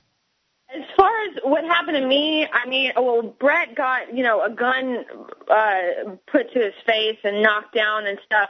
Um, I was I was up there, you know, bullhorning him too, and um, and you know was standing at one point with about seven or eight of them, and they kneeling down at first and they just up and started running after me and I turned around and ran and they were firing rubber bullets and I didn't get hit, I didn't get arrested or any negative repercussions like that. So that was all good. But also I wanted to send a big thanks to uh Jason Bermas because he was in there, he got the best footage and again nothing you know no bad repercussions for him but I, I was just i'm just really proud of our liberty movement i think that we were represented really well and i just wanted to say thanks and to let everybody know that we had we had some really amazing people out there So what were, was your message? I mean, what were you attempting to communicate? I just wanted them to know that we're we're coming in peace. You know, we're not we're not we fight with our words. Our weapons are, you know, I use my Canon and my apple and um, my voice and a bullhorn. But that, you know, we we were other than that, we were unarmed and we just we wanted them to know that we mean peace. And Luke, when he was in jail, had uh, he said more often than not, more more than not, the officers came up to him and patted him on the back and said thank you, and that they appreciated what he was doing. And we've come to the conclusion that a lot of these officers out there, they're just they're they're just taking orders from somebody, and not to justify it because it's not justified and it's not okay. But a lot of these people, you know, they're just they're just doing their job, and you know, there are people out there who are hardcore evil to the bone and really enjoyed macing some people. Like Luke, when he was on the ground and his friends, you know, uh Lee Levino, when when he was on the ground, they were walking around. He was in cuffs, face down to the concrete, and they were just walking around macing people, laughing. so yeah, I mean, there's a lot of evil out there, but there's a, a lot of them too that were just you know showing up to work that day. So I, I guess my question, Brooke, is what were you? Uh, I, I understand that you were trying to tell them you were coming in peace, but did you have a message for uh, anything else besides that, or were you trying to reach out to the the government bureaucrats? What was your intent on? Uh, your intentions of being there? I wish I could say that we got so far as to talk about politics and G20, but we didn't even get that far. But mainly, we just wanted to tell the cops that you know they took an oath to uphold this Constitution, uh, like it or not, regardless of what their superiors are telling them to do. They have, uh, uh, you know, first and foremost, their honor to the to the Constitution, and they failed in that that day. And it's too bad, but I mean, hopefully, I mean, I know that nobody like took off their armor right there in battle, but hopefully we reach some people and after the fact they thought about it and realized that this is not okay what they're doing. It's not it, to take orders from someone and to violate someone's rights. It's it's wrong. It's just wrong. Sure is. Thanks, Brooke, for the call. I appreciate hearing from you. Uh, that's Brooke from the the Freedom Ride, and I think that. What is it? Rally for the Republic, I think is who she's with. 800 259 9231. That's the SACL CAI toll free line. You can bring up what you want as we talk to Mark in Canada. You're on Free Talk Live. Mark. Mark in Hey, guys. Canada. You're on the air. Am I on? You are, sir. What's on your mind tonight? Uh, just your co-host there, um, Josh. It is. I just wanted a brief history on who he is and what he stands for and whatnot. If okay, I well, could. that's the second question tonight. Uh, I'll give you a brief, brief recap. My name is Josh. I'm a New Hampshire native. Uh, I was born and raised here. Uh, I spent all but two or three years of my life here. Um, I moved to Keene. I, I discovered Free Talk Live from uh, an early mover to the the Free State Project named Mike Ruff. Uh, we were in an Aikido class together. Um, we would carpool and listen to Free Talk Live. I was sort of lost uh, being like the only person I knew that cared about the the political course this country was taking, could see the encroaching fascism, and it worried me.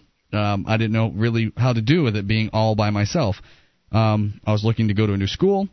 Keene State seemed like a good option. They had the architecture program I was looking for, and uh, something told me that this is the place I wanted to be for activism. And Were you right? I was right. I've been here uh, just over a year, and the progress that uh, that we've made, gone from just a few people out in front of the courthouse handing out FIJA literature to the this five days of epic civil disobedience in the Yeah. square. Um, it's been amazing. It has been amazing. Does that answer your question, Mark? Yes, it does. Um, no, I just I was used to Gard being on Mondays, so uh, I seen this Josh guy here, and like, who the hell is this guy? Well, you know, Gard's great to have on, but uh, he's a he's, he, does doesn't a live in town. He's a he lives a busy life, and he is a uh, you know podcasting superstar. What can I tell you? Yeah, and he lives an hour and a half away. So, Yeah. so if Oh, Gard- enough, n- enough said. Thank you very much. There you go. Have a good night, guys. Thank you, Mark. I appreciate it. 800 259 9231. That's the SACL CAI toll free line. And uh, Josh, you'd expressed an interest in uh, in appearing on Free Talk Live, and I uh, took that under advisement. And when the opportunity presented itself, uh, invited you in, and you did a pretty good job your first day out the gate. And I think you've been having a good time, and we've been enjoying it with you. So thanks for coming in. Uh, I appreciate it. All right, so we'll continue here uh, taking your calls about what you want at 800 259 9231. The cannabis celebrations continue here in Keene. Mark, did you have uh, an excerpt from one of the comments? There have been some nasty, very vitriolic, hate filled comments at the, the Keene Sentinel's website. One of them by Captain America. Well, you know, I hate that I hate that he has used my favorite comic book hero as his uh, as his uh, appellation on this uh, this comment board, and obviously he hasn't read too many Captain America comic books because he doesn't understand how Captain America stands for liberty and is willing to go against the uh, the United States government when it steps out of line. But yes, I've got just the most shocking uh, uh, little comment here from this guy. Not little, Right, all in longer comment. regards to some people getting high in public in Keene, New Hampshire's Central Square. It's now spread to Manchester.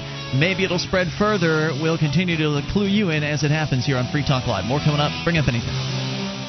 On Free Talk Live, we talk about investing in gold and silver as a hedge against inflation. Well, now we've teamed up with Midas Resources to offer you some very special rates on some of my favorite gold and silver pieces. If you've seen the Lakota Nation silver round from the Free Lakota Bank, you know it's one of the most beautiful pieces available today. And a really fun way of giving the Federal Reserve the middle finger. Free Talk Live listeners can get them for the absurdly low rate of $22.30. That's right, $22.30. Call 877-857-9938 or go to silver.freetalklive.com. The shipping is the same for one as it is for 20, so try to get as many as you can at once. It's 877-857-9938 silver.freetalklive.com. Talk Live. You can bring up what you want by dialing the toll free number at 800 259 9231. That's the SACL CAI toll free line.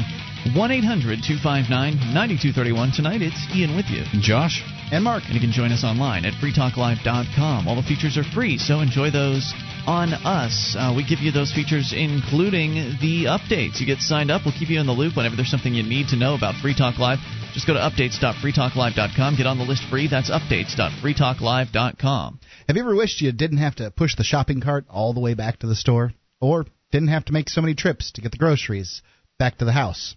For the last month or so, I guess it's been uh, two or three months now, at my house we've been using Totasak. They are little handles made of 100% recycled material right here in the United States and designed to simplify all kinds of carrying tasks. You can go to totasak.com. That's T O T A S A K.com. Get a family pack today. Totasak, they can carry more than you can. A lot more. We continue uh, with a little more coverage of some of the activism that's been happening here in New Hampshire over the past week. Keene, New Hampshire, uh, downtown, the heart of downtown Keene, uh, in Central Square. People have been meeting every day at 4:20 in the afternoon to celebrate freedom, uh, to smoke marijuana, to consume cannabis. Of course, we're not actually free, but we're pretending like we are, and it's been working out pretty well. There have only been two arrests. Only one person has been charged with anything so far, and this is over several days of about 100 plus people smoking. Uh, not all of them are smoking. Many of them are just there in support. But over 100 plus people gathering in support of uh, cannabis freedom. Uh, it's now spread to Manchester, and there's been a lot of news coverage. You can go to freekeene.com. You can see video footage uh, from it. You can hear audio from the police scanner. You can uh, read various different news articles that were covering the event. And on those news articles, there are a, a variety of comments. And many of them are very, very negative. Many of them are very vitriolic and anger filled, hate filled uh, by people that just they just don't get it. They just don't understand what cannabis is. They don't understand what the users are like, and they're full of ignorance. One of the uh, primary posts uh, that, or one of the most primarily ignorant ones, is somebody who's calling themselves Captain America, and you can find their quote, their uh, quotes on pretty much every news article from one of the New Hampshire news sources. So whether it's the Union Leader or the Keene Sentinel, this guy is all over these stories, posting just messages of hate. And Mark, you wanted to share one of them with us. Yeah, this one is just shocking to me. I, I got this, uh, you know, it was, it was forwarded, brought to my attention today, and this is from this fellow calling himself Captain America, which I, I can't tell you how much that bothers me. The keen and uh, just take into consideration, he's talking about some people that are getting together, peacefully meeting and smoking marijuana on the town square. Yes, they haven't done anything except, uh, you know, to hurt anyone at this point. I think that the probably the biggest. Uh, effect they've had on the community is pushing a car that had broken down on the on the road off into a parking space. So they've been, I'd I'd say, net helpful. I've uh, encouraged them to pick up the park as well. Uh, That's a, good idea. There was some trash yeah. that was around, and today and yesterday I got on my megaphone and said, before you leave, take a look around on the ground around you, and if you see some trash, pick it up, put it in the trash can. We'll leave idea. the park cleaner than we found it. So that's from th- this is from this guy who likely hasn't been out to this event, doesn't have any idea. He's just you know reading whatever he's reading. And, he may not even live in New Hampshire. Who knows? The Keene police need to crack down on this garbage now. Now I'm not sure whether he's calling the people garbage or the activity garbage. Yes, that will be playing into the potheads' hands, but what's the sense in having laws if they're not enforced? I do kind of wonder about that. What is the sense of having laws if they're not enforced? But we shouldn't have crappy laws, then you wouldn't have to enforce crappy laws. Mm-hmm. These filthy animals are mocking decent society. Hmm. I took a shower this afternoon. and who and he gets to decide what decent society is. And they're doing it near a school to boot. Okay, you can't get away from the school, but I understand what his complaint is there. However, they're you know the school kids aren't these middle schoolers are not being preferred marijuana. Not that I've seen. They have defaced a statue. I think they hung something on the, the statue and then took it off later. They did not, uh, you know, vandalize. It. I'd like to see that statue come down personally. As but, far as I'm uh, concerned, the statue is uh, the statue is raised in honor soldier. of people who will we- use weapons to get what, get what Right. they want. It's a- so it's a they're Union violent, soldier. dangerous people. Yeah, it's but it's, it's all, it's all right to cover it up every winter for four months with the Christmas pickle. what? The, the the tree they put up looks like a giant pickle right in front of that Oh, of I that see. statue, and that's not disrespectful. obscuring its vi- its uh, visage. I understand. I see. So I, I didn't know that, but okay. Um, so let's say they defaced a statue. Yeah, it was a sign that was put in its hand. They uh, put a uh, what, one of the, the signs the activists were carrying was put in its the statue's hand. At the end of the uh, celebration, the sign was removed. It's at 420 every day. Yeah, it was awesome. They've defaced a statue and violated drug laws. What's next? What is next? They've defa- defa- fall of society. statue and violated drug laws. Fall of society, of course. That's what's next, buddy. Attacking decent citizens? Attacking. Right, because Okay. that's what all the ca- cannabis users And do. by the way, if there is some problem with the crazy people, that's you know who's going to be pointed at. It's going to be the activists, not the crazy people. just- right, the crazies came out today, and they were the ones that were causing the problems. Yep. But if there's anybody swings on a crazy person, I can tell you who's the problem's going to be. Uh, who's going to get blamed? I don't know. There's plenty of video cameras around there to show what the real story yeah, is. but who wants the real story, Ian? Okay, so he, then he asks, public fornication? Who knows? Hey, maybe. So as he he lists public fornication after attacking decent citizens, as though public fornication would be worse than beating someone up. and then who knows going on from humping in the public. This bunch of cretins is a prime example of the That's decline of Western civilization. No, sir. You're a de- an example of the decline of civilization because you don't have anything better in your repertoire than to call people names. That's all these people have is uh, just insults Oh, against got- the person. He's got worse than insults. He can suggest violence too. There's Right. more, isn't there? Oh yes, these vermin need to be need to put down the rolling papers and pick up newspapers. As the, as the I say, I don't read newspapers because I don't like getting lied to. Um, the help wanted section, to be exact. However, I do believe the ca- the, the classifieds are generally uh, uh, true. Um, as though they don't have jobs. You know, here's the ac- accusation they don't have jobs. My accusation could be if you have enough time to sit down and write on your computer, Jackball, that you don't have a job either. yeah. I mean, when did you get to work, jerk? Right. Shouldn't don't you have something better to be doing than commenting on the Keene Sentinel article? Yep, shut up. So, I mean, it's ludicrous. I I I support this guy's right to say this nonsense that he's talking about. I don't support his right to say this. Take a bath, cut your hair, go out and work. I'm all for those things. The ones that don't like it need to take some tear gas, riot batons, and 30,000 volts of justice. Just as a sign that decent people have had enough of Hmm. Show the 'em what's antics for. of these bums. Because that's how decent people behave. Right, decent people, tasering decent people. people. hurt people that are meeting Yeah. peacefully in a park. That's adult. Yeah. That's mature. Mhm. And you know, that's what th- this is the same message that I keep hearing from the opposition, those who would oppose those of us who are in favor of freedom. And of course, uh, they they always come out with the insult that uh, well, you're just a bunch of kids. Uh, we have people who are not under the age of 25 that are out at these events. Uh, so, no, we're not just a bunch of kids. But secondly, the suggestion is that uh, the people that are involved in this movement, the liberty movement, are immature. That we're immature. See, now And the there's an suggestion- easy one to level um, because you can take somebody who's not a kid and then call them immature. Right, right. So you're immature because you're out advocating for these things, but you're not out promoting uh, what you think the solution should be. Well, that's not true.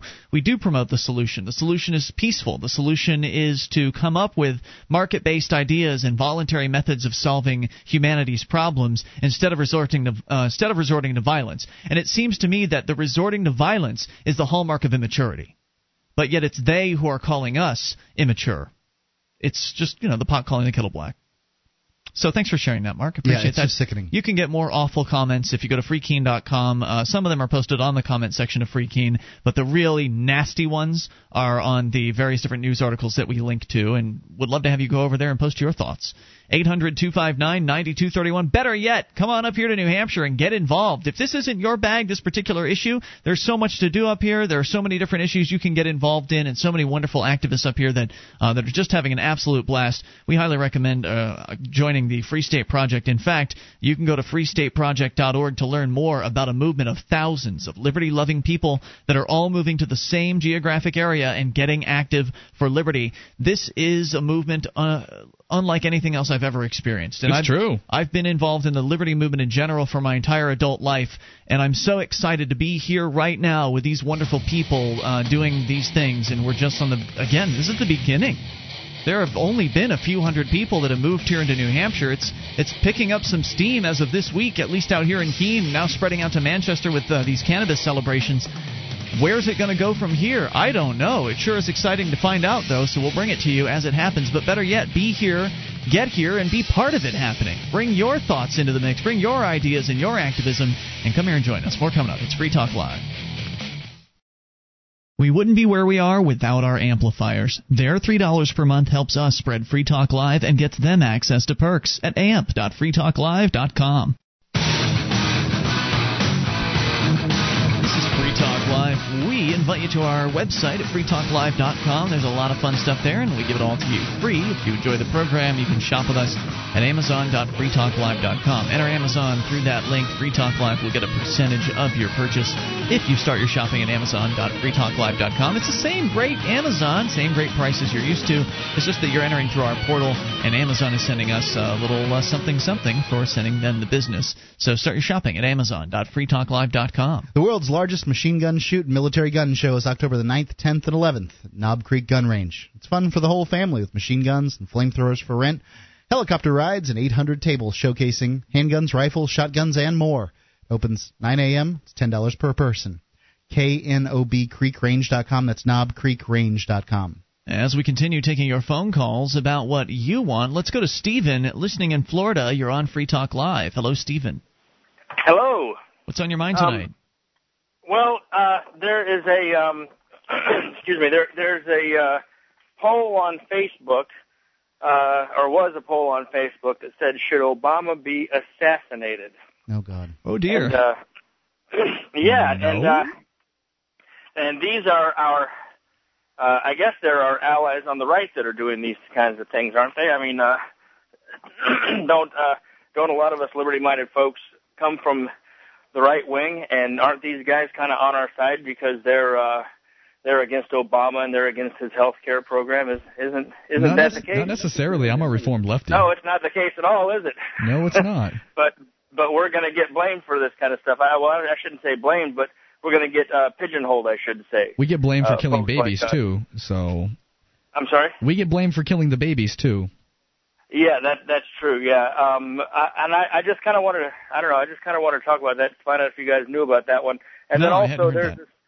this, sort of tangentially related, I think, is the case of this uh, guy in Kentucky. He's a census worker who was Mm. found uh, killed, stripped naked, and hung. I think he, I believe he was hung or beaten to death or Yeah. something, and had the word "Fed" written on him. And uh, I, I just, I, I know that you guys personally, this show in, in particular, and you guys personally, don't encourage or endorse violence in any sort of way. I, I, I've listened to you for years. I don't either. I, I detest it. Uh, I haven't been in a fist fight in, in over 20 years. I, I have in the Um, past, uh, but I, I'm no longer the same person. So the the me that exists exactly, today yes. does not. Me too.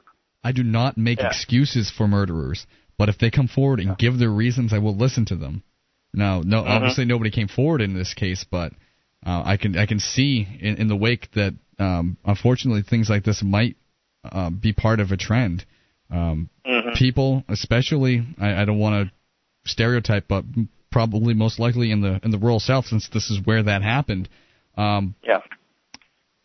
they're not taking uh, government officials coming to their house collecting information, uh, plotting their property on, on a GPS, uh, cataloging their children, their pets, uh, their income, their jobs, what they own. I, I, I, some people are, are taking it to an extreme. I can understand the sentiment, but no, I don't. I don't support what happened to that poor guy. Absolutely, it's unca- it's uncalled for, and it's a perfect example. And I'd had this story, and we just hadn't gotten a chance to touch on. it. I'm glad you brought it up. It's a perfect example of how it is that violence is not going to solve any problems. You can go out That's and right. kill a bunch of census workers or uh, kill some cops, Yeah. and it's not going to end the tyranny of the state. The statists aren't just going to throw in the towel and say, "Oh God, no! What are we going to do? They've started killing Sure. some of us." It's what it's Yeah. going to be is it's going to be an excuse for a crackdown. Do you This see? is- do you see the animals we're dealing with? That's what they will be saying. Yes, exactly. Right. And they will do whatever And- they need and- to to train their uh, their stormtroopers uh, to crack some heads in response. They they're not going to they don't back down when you respond in kind. When you are violent back to them, they just amp it up and they prepare themselves ever further uh, to just you know destroy some more lives. They don't care. There are no consequences to them from uh, from engaging in violence.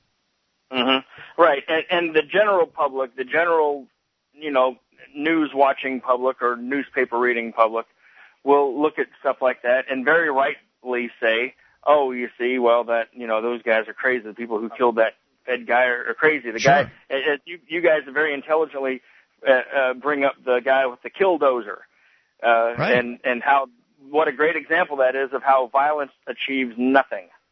Nothing You but know, the I mean, destruction of the violent. I mean, the uh, gentleman in the killdozer case ended up dead, and Mhm. it doesn't. It didn't do anything to end the tyranny of the, those that particular town, whoever it was that was in the the town selectmen or the city council. They just Yeah. spent some more tax dollars to rebuild the the buildings that he destroyed, and they're probably continuing their reign of violence as they always have. And got sympathy money for it. Absolutely. Yeah, that's right, and and then they had a public applauding them all the way.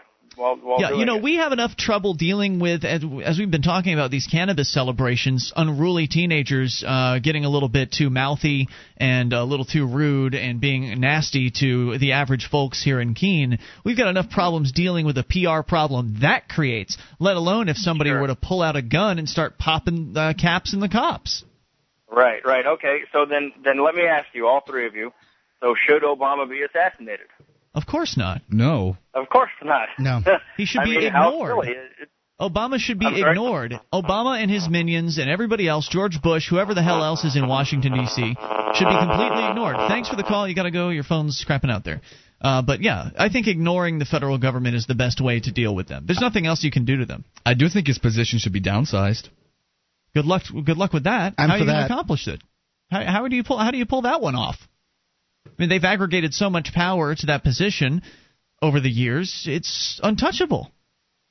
Do you think that he should not have to face, uh, uh, you know, a, cri- uh, a trial for the crimes that he's committed?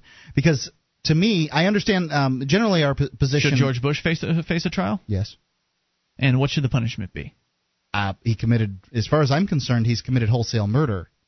Okay. So what should the punishment be? Um, for me, I think that murder, um, if if you know, if, if convicted of murder, I think that uh, you should either you know some kind of reparations um, and or life in prison, depending on how. I thought the you weren't out for up. justice.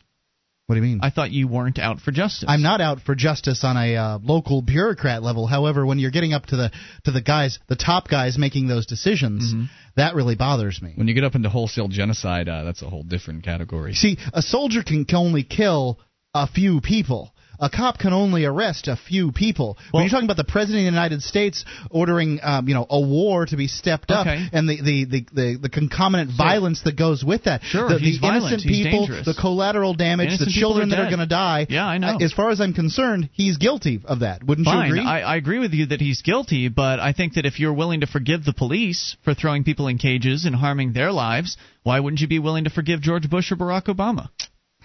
I guess I'm going to have to work on that, huh? Well, I've got an idea, and it may alienate me from my coworkers and maybe some library library patrons at Keene State.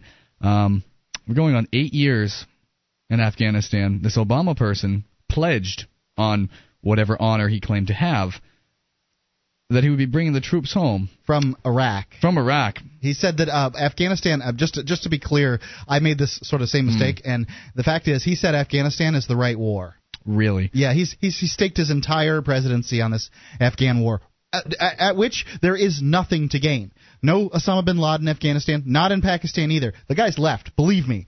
And uh, you know, uh, there's no Al Qaeda even in Afghanistan. It's all ta- uh, Taliban. If anybody cares about them. Well, what I'm thinking of doing is to show them the photographs of armless little girls that I see, and then this is what they're in favor for. When they're when they're supporting The supporters this- of Obama, you mean? when they're supporting this troop surge, they're supporting villages being firebombed. Sure. They're supporting families being ripped apart. Hey, you got to break a few eggs to make an omelet. You, you don't have to lose your limbs too. Yeah, uh, th- uh, just what you'll see them do is engage in the same uh, excuse making that the conservatives made excuses uh, when George Bush was accused of such things. Because these same folks would have pointed out the death counts, they would have uh pointed out the body counts uh, back when Bush was uh, was in office, but now it's all the same stuff. But it's okay when he does it. Next time uh, the pro-life people start standing around Planned Parenthood, I'm going to bring them some photos of Nice. of depleted uranium babies. You should do that, though. It's only really one lady. Here in Keene, it's only ever one lady, and she's just got four signs. Oh, So when I, when I was at UNH, they had a project come through that was called the Genocide Awareness Project. What they did, they had posters, maybe 60 by 80, big, big prints, Mm-hmm. um, of aborted fetuses next to prints of starving and uh, dead Jews from Auschwitz. They were directly comparing wow. abortion in America to the wholesale murder of a, a race of people. Now, um, what would you propose if you felt strongly about abortion? And I'm of the opinion that abortion must be the ending of a human life because it really can't be anything else. What would you propose those people do? I think we had this conversation at, at PorcFest. Okay. Um, basically, that decision is left between the people who are creating that life. It's between you and Laura what would become of Jack if you didn't have the ability to care for him. It's not the state's opinion that matters. It's not mine. It's between you two. Can Laura and I make that decision on Jack now? I don't believe so. You don't think I can kill Jack? I mean, for God's sakes, he's he's reliant. I mean, he's like a he's like a little little little. He who giveth can little- taketh away. little Hour viper. three is We'll get coming back to up. this one. More on the way. Free Talk Live. Have you heard of the Millionaire Patriot? You should. He has a free handgun and five days of firearms training waiting for you. That's right. You can attend five days of world-class gun training at Front Sight Firearms Training Institute and secure a 30-state concealed weapon permit, all for pennies on the dollar. Plus, if you act fast, the Millionaire Patriot will give you a free Springfield Armory XD pistol in the caliber of your choice. Now is the time you and your family need to be armed and trained to levels that exceed law enforcement and military standards. Front Sight provides such training without any boot camp mentality or drill instructor attitudes. And the Millionaire Patriot is paying his own money to help you get it. This is real. Thousands have already taken advantage of it, and you should too. Don't miss out. Secure a Front Sight defensive handgun course plus 30 state concealed weapon permit for pennies on the dollar. And get your free handgun. Go to frontsight.com today. That's F R O N T S I G H T dot com. Go to frontsight.com for your training and free handgun.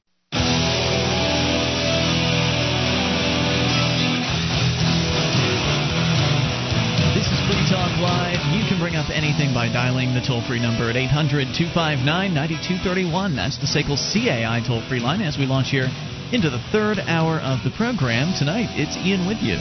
Josh.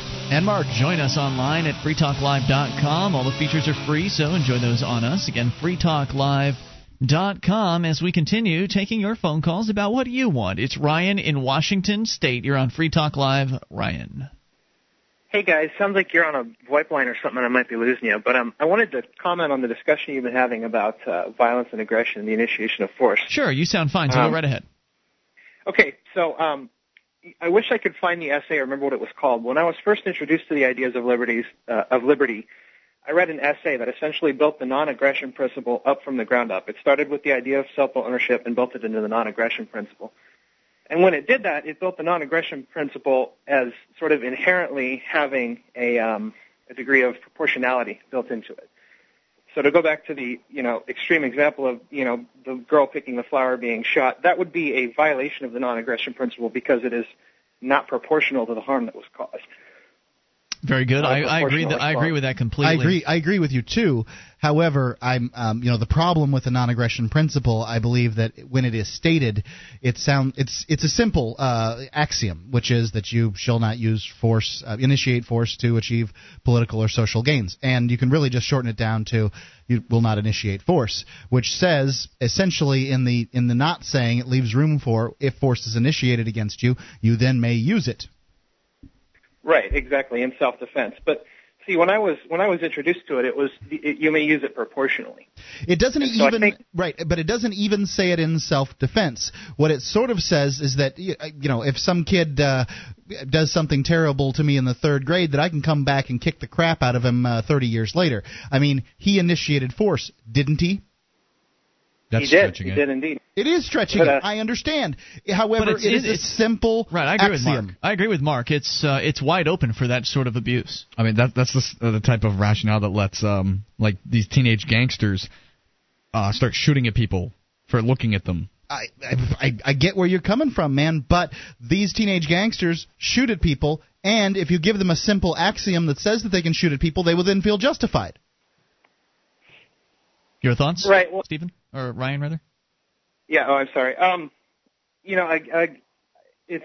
I think though that you'll words are words are symbols, and they're imperfect symbols. And the non-aggression of principle, especially, is you know extremely brief or terse or whatever you want to call it. So it's bound to have some imperfection. Um, so you know, I think you know when I think about the non-aggression principle, I just try to think about it in terms of proportionality. Um, you know, going back 30 years later, shooting the kid on the on the you know picking the flower.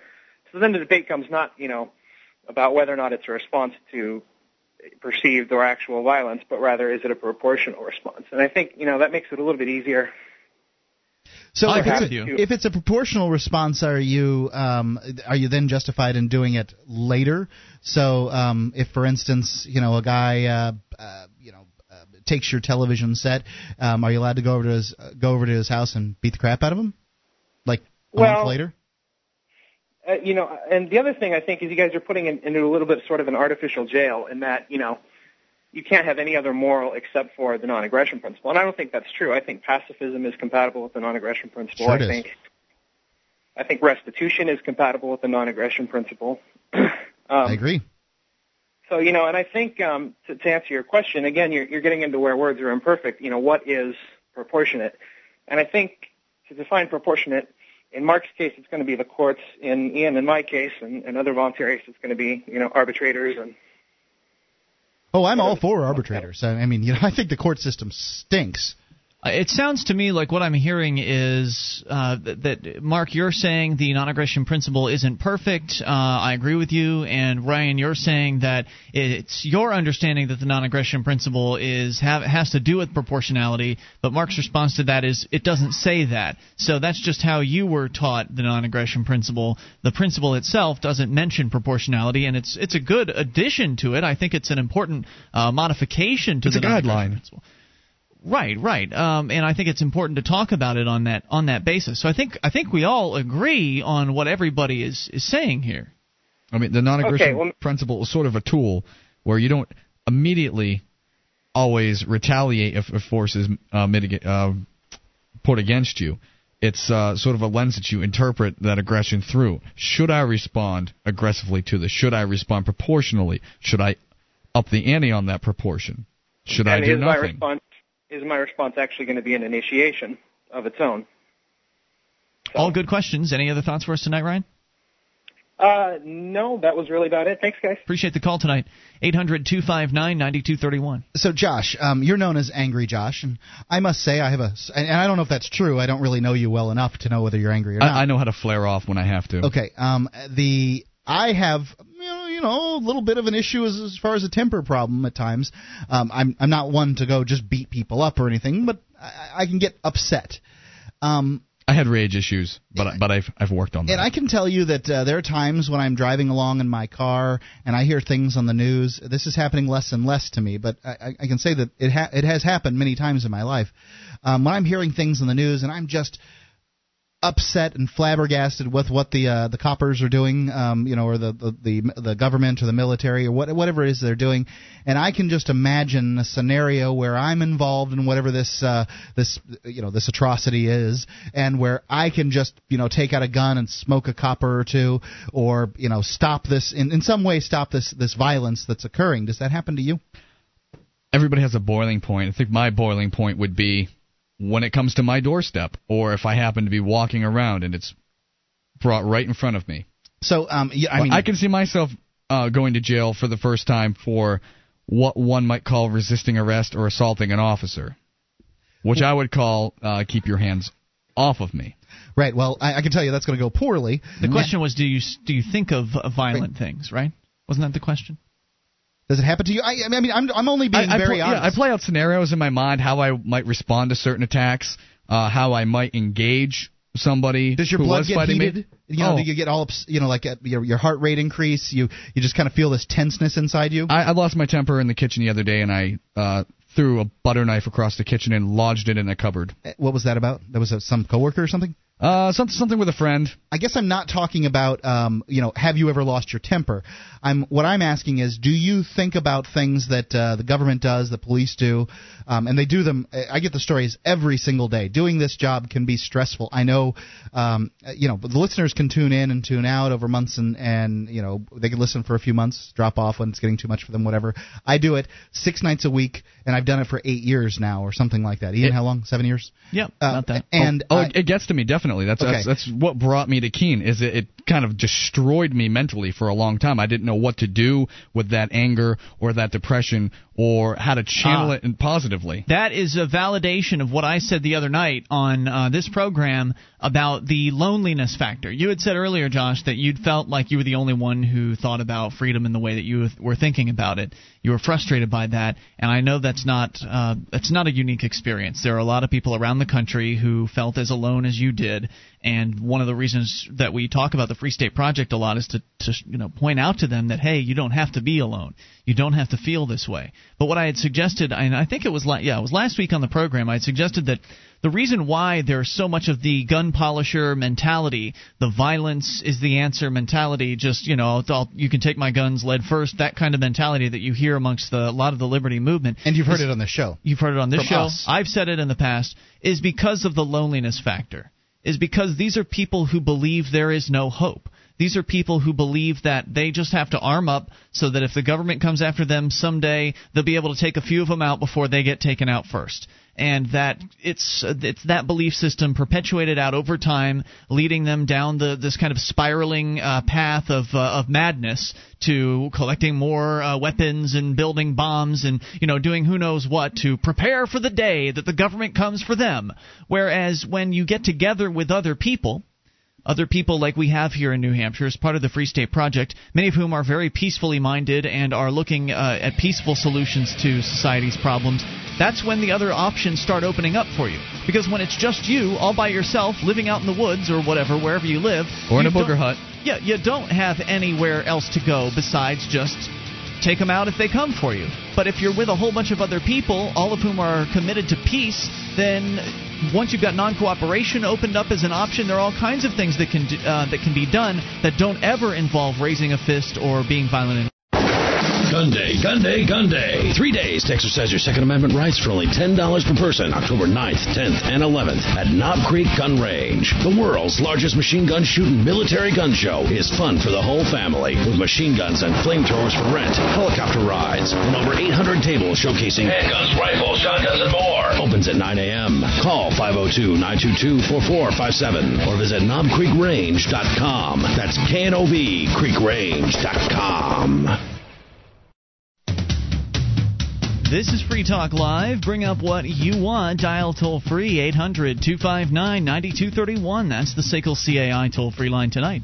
It's Ian with you. Josh and Mark. And you can join us online at freetalklive.com. All the features are free, so enjoy those on us. Again, that's freetalklive.com. Features including live streams, broadband version, dial up version, even a webcam. We give it all to you free. And you can hear them and see them at listen.freetalklive.com. Speaking of listening, audible.com is the internet's leading provider of spoken audio entertainment. You can listen whenever and wherever you want, just like a podcast. Audible has over 60,000 titles from which to choose, and in every genre, Audible has it covered. You can get your free audiobook download when you sign up today at audiblepodcast.com slash FTL. That's audiblepodcast.com slash FTL. Uh, we're going to continue with your calls here in just one moment. Just want to continue. Uh, Josh, you were attempting to say something as we were going out to the break. We were talking about the hopelessness that so many liberty minded people feel Mm. about the future and how that hopelessness and that despair leads them down a path toward this sort of preparation And- and- for and the end times. To fall into the lone nut stereotype. They absolutely are, and it's so easy to do because you feel like liberty is so important to you, but nobody else cares. So when they finally come for you, you're going to go out blasting, and you're going to take some of the statists out with you. I know. I've thought of those things in the past. I've thought of the you know the vi- the violent scenarios have uh, have flashed through my mind. But as soon as I found the uh, the Free State Project and got excited about the idea of moving together with other like-minded people, then over time I found uh, a message of peace. Uh, I found that uh, that forgiveness and, and understanding and compassion is a is a much better approach to solving problems than retaliation and and striking back. Uh, and and I, I, it's been it's been being around people in this movement that has helped move me in that direction. So I think once you get around other people that also love liberty, the hope factor returns. And if you have hope again, then you don't have to be thinking about things like arming up and going out in a, uh, in a blast of gunfire. Does that make sense? That makes sense. I mean, I wasn't thinking violence, but uh, oh, I have. I, wa- I was lost. I was going to Yeah. consign myself to wander, wa- wander the continent on a bicycle for a while and see wherever I ended up. I I I, under, I understand having felt that way too, but I can tell you when I hear some news stories, um, and still and uh, but, but less often than it used to be, I've just like the only the solution that comes to me because well, it's okay to use force if it's been initiated against you is to use force as as a way to solve the problem and it's really a bad solution whenever you're dealing with the government to use force Absolutely. I- you know, um, we've one of the one of the issues that Free Talk Live has had throughout the years, Ian, and you, you know it as well as I do, is that uh, the it's it's sort of been some people have said this is a depressing show. You guys always have bad news, right? Sure, that's a critique leveled at us. It's been a critique leveled at us, and I've got to say that it's been tough for me to do the show sometimes because it used to be I didn't watch the news. There was a time in my life about 10, 15 years ago, I simply didn't watch the news. I didn't read newspapers, and my answer to that was I've gotten tired of getting lied to. I don't mess with that stuff anymore. But I obviously cannot do a issues an issues oriented show without addressing the news. And right. So I I have to read these articles, and I find them to be enraging at times. As well, Out- it should be. Outrageous, right? And and so, what does a red-blooded, virile man do about things that outrage him? He gets ornery. Well, he might decide that he's going to solve the problem with violence. Yeah. But you've you've actively changed away from that. It's You're not going to work. I mean, how how is it? Look at the Killdozer guy. Great example. Um, Uh, you know. example after example, uh, the guy that went in and capped some of the city council members. Uh, we to- told that story. I think it was last year. Just walked in and started busting caps in uh, the mayor and the city council, and you know he is of course escorted as uh, taking taken out as a as a lone nut. And there have been so many stories of the, the, the lone nuts going in and, and doing violence in retaliation against the government. And by all means, the government has harmed these people. They have targeted them. They've targeted their businesses. They've ruined their lives. They've destroyed their uh, their livelihood. And so it's all understandable to me, at least. I, being having come from that angry perspective, I understand why they're upset. I understand why they went in there guns uh, guns blazing. These are people who felt like they didn't have anything left to lose. They'd already had it all taken away from them by the agents of the state. So I can't say I blame them for their response. But at the same time, I also know that their response does nothing to further liberty in our lifetime. In fact, it actively works against it because it just gives the state the ammunition they need to show liberty minded people to be a bunch of nutters and uh, decide to amp up the uh, the police state as a result of that. Just one more body to fuel the forge. That's all that something someone like that is. Right. And and as I mentioned before, it's it's lowering yourself to their level. They are the ones who are are violent. They are the ones who solve their problems through the, uh, the through the aggression against their neighbors. We should not be like them. We should not even think, you know, we should if we think about being like them, we should put those thoughts aside and think about being the better man and forgiving them, which is why I said that even Barack Obama and George Bush deserve forgiveness instead of some sort of nasty punishment. Uh, because that's what uh, that's what's going to end this is to tell these government people, hey, look, at least I hope it will. Uh, to tell these government people, look, we know you've done wrong and we don't appreciate it. But at the same time, we're not going to continue the process of doing wrong to try to solve past wrongs. We're going to just say, please stop, and we forgive you. That's that's my approach now, and that's why I'm a member of the Keene Police Hugging Squad to get out there and to show compassion to these people, uh, to show them that uh, I'm a human being and I would like them to behave as human beings should behave. Well, um, I I agree with you on the, the premise of not holding police officers or uh, uh, soldiers, military people uh, responsible for the, the, the harm that they have call, caused in the uh, the the. Oh, I think they're responsible for it. I just think they should hold be forgiven. responsible. Oh, I will. Firebombing a village from the air does not make you a hero, no I matter am- how much you want to play up that narrative. Sure, but um, I don't think that a, that that you're gonna, I don't think you're going to get many soldiers on your side, and I can tell you that I do believe that uh, that military members are great proponents of liberty, and I'm, I mean, yeah, I mean, you and I know many of them. Um, so if you want to hold them responsible and have a trial for each one of these people and punish each one of them, I agree with what you've said. However, if you want to punish each one of them, how are you going to get them on your side? You know, I'm not talking about a formal punishment in in, in a court. I'm talking about that now. Um, the- Morally responsible that they sh- they can be held. Uh, well, you know, I, I don't know that. I, I don't know if that matters. Yeah, but I don't know if it matters. So, well, um, the reason I don't believe that you should do that is because there are a lot there are a lot of government people out there. A lot of people work for the government. I've heard numbers in excess of 50% if you can count the government contracts and the people that work for the companies that have these contracts. So, um, I think from a practical standpoint, you simply cannot hold these people uh, responsible. However, when you talk about somebody like George S. Patton, who said, um, as in the crossing of the Saar River, uh, regarding his men, he said, "I don't care if it takes a bushel of dog tags. We're going to cross that river at noon today." When he could have waited five or six hours and uh, lost a third or a quarter uh, of the men, uh, uh, you know, probably 25% of the men, um, you know, uh, the losses that you would have had. I mean, you don't think that guy's responsible for wholesale murder? Sure, he's responsible. You don't think he should face some kind of That's crime for that level of of of, uh, of of killing? It's criminal negligence. It's it's awful. It's just awful. I think that uh, if you're in search of justice, then you've got the wrong uh, motivations. I, I, you know, there's, it's, I want justice. I do want a certain level of justice. So why don't you cut his head off and hold it high for everybody? Well, he's good and dead. Well, what do you what do you want him to do? Well, at this point, I'm just Serve using his a good kitchen? example because it's difficult to get modern day examples of what generals have had because of you know the, the freedom the Freedom of Information Act. Things change. Well, you can rest assured the generals are ordering people's deaths in Afghanistan. More on the way. It's Free Talk Live. The second annual Connecticut Liberty Forum is coming October 17th. Join Congresswoman Michele Bachmann, We the People Foundation founder Bob Schultz, author James Perloff, the Campaign for Liberty's Jim Azola, and more discussing ways to protect our freedom. The Connecticut Liberty Forum, October 17th from 9 a.m. to 5 p.m. at the Sheraton Hotel in Windsor Locks. Visit NHELD.com for more information or call 860-354-3590.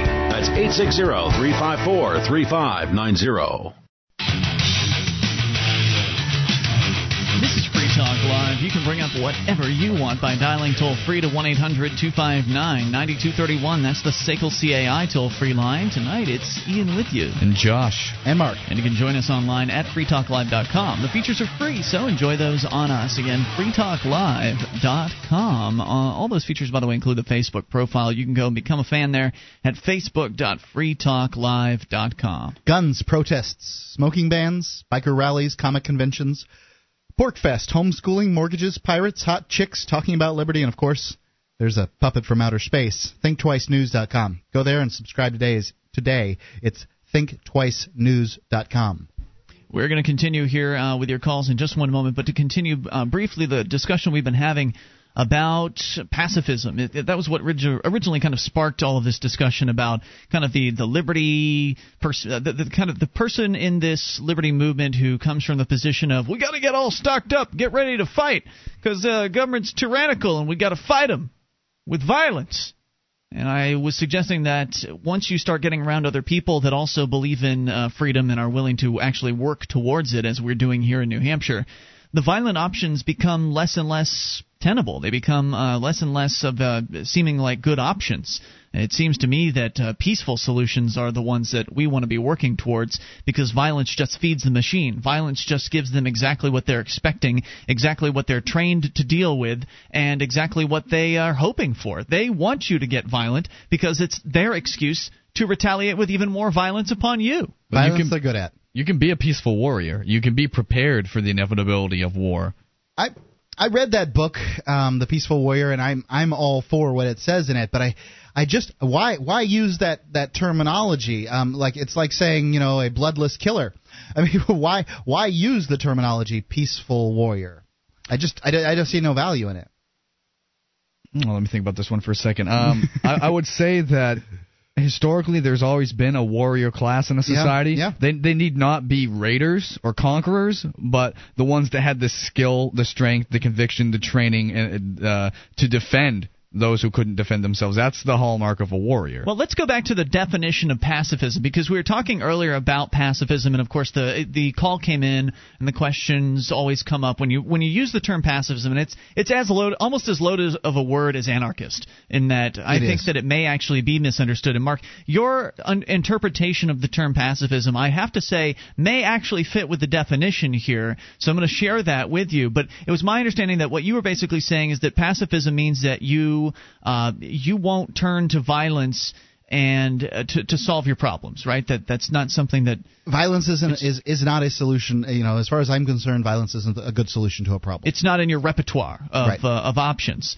And we were talking about how, well, yeah, if our wives or girlfriend or whatever are being raped, then at that point we may decide to defend their uh, their I don't even like that term. What I'm going to do is I'm going to prevent further harm. Right. So you're not engaging in that defensive action for the purpose of harming the individual that is is trying to rape your wife. You're engaging in it for the purpose of stopping what is uh, what is being perpetrated. Is that is that correct? I, for preventing further harm. Right. Right. Well, the, the definition of pacifism is, uh, according to dictionary.com, opposition to war or violence of any kind. But then when you go and you look, and, and, there, and then there's further definitions like the refusal to engage in military activity because of one's principles, um, the principle or policy that all differences among nations should be adjusted without recourse to war. So most of the definitions of pacifism Have to with war. specifically to do with war and the military. But the number one definition, opposition to war or violence of any kind. So it leads me, of course, to wonder, well, what's the dictionary say about violence?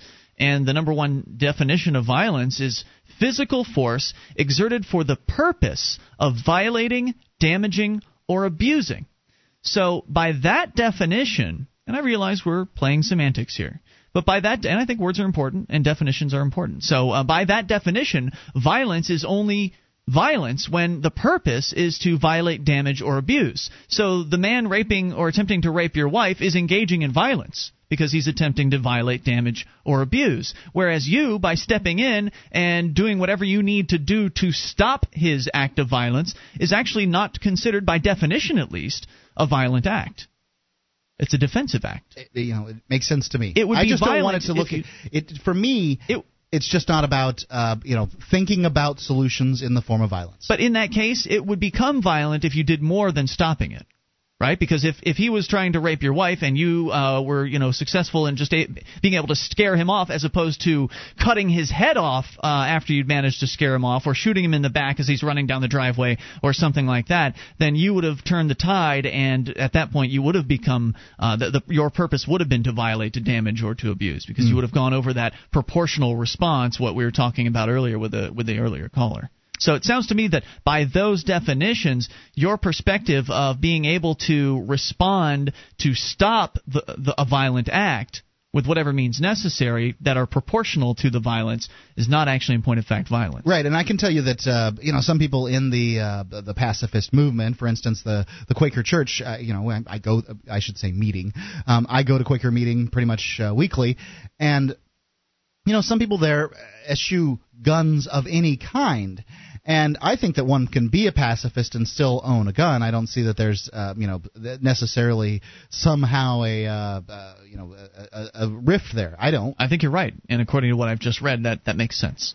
So we continue with your phone calls and go to, I think uh, Dan is in Pennsylvania. You're on Free Talk Live on the Amp line. Hey Dan.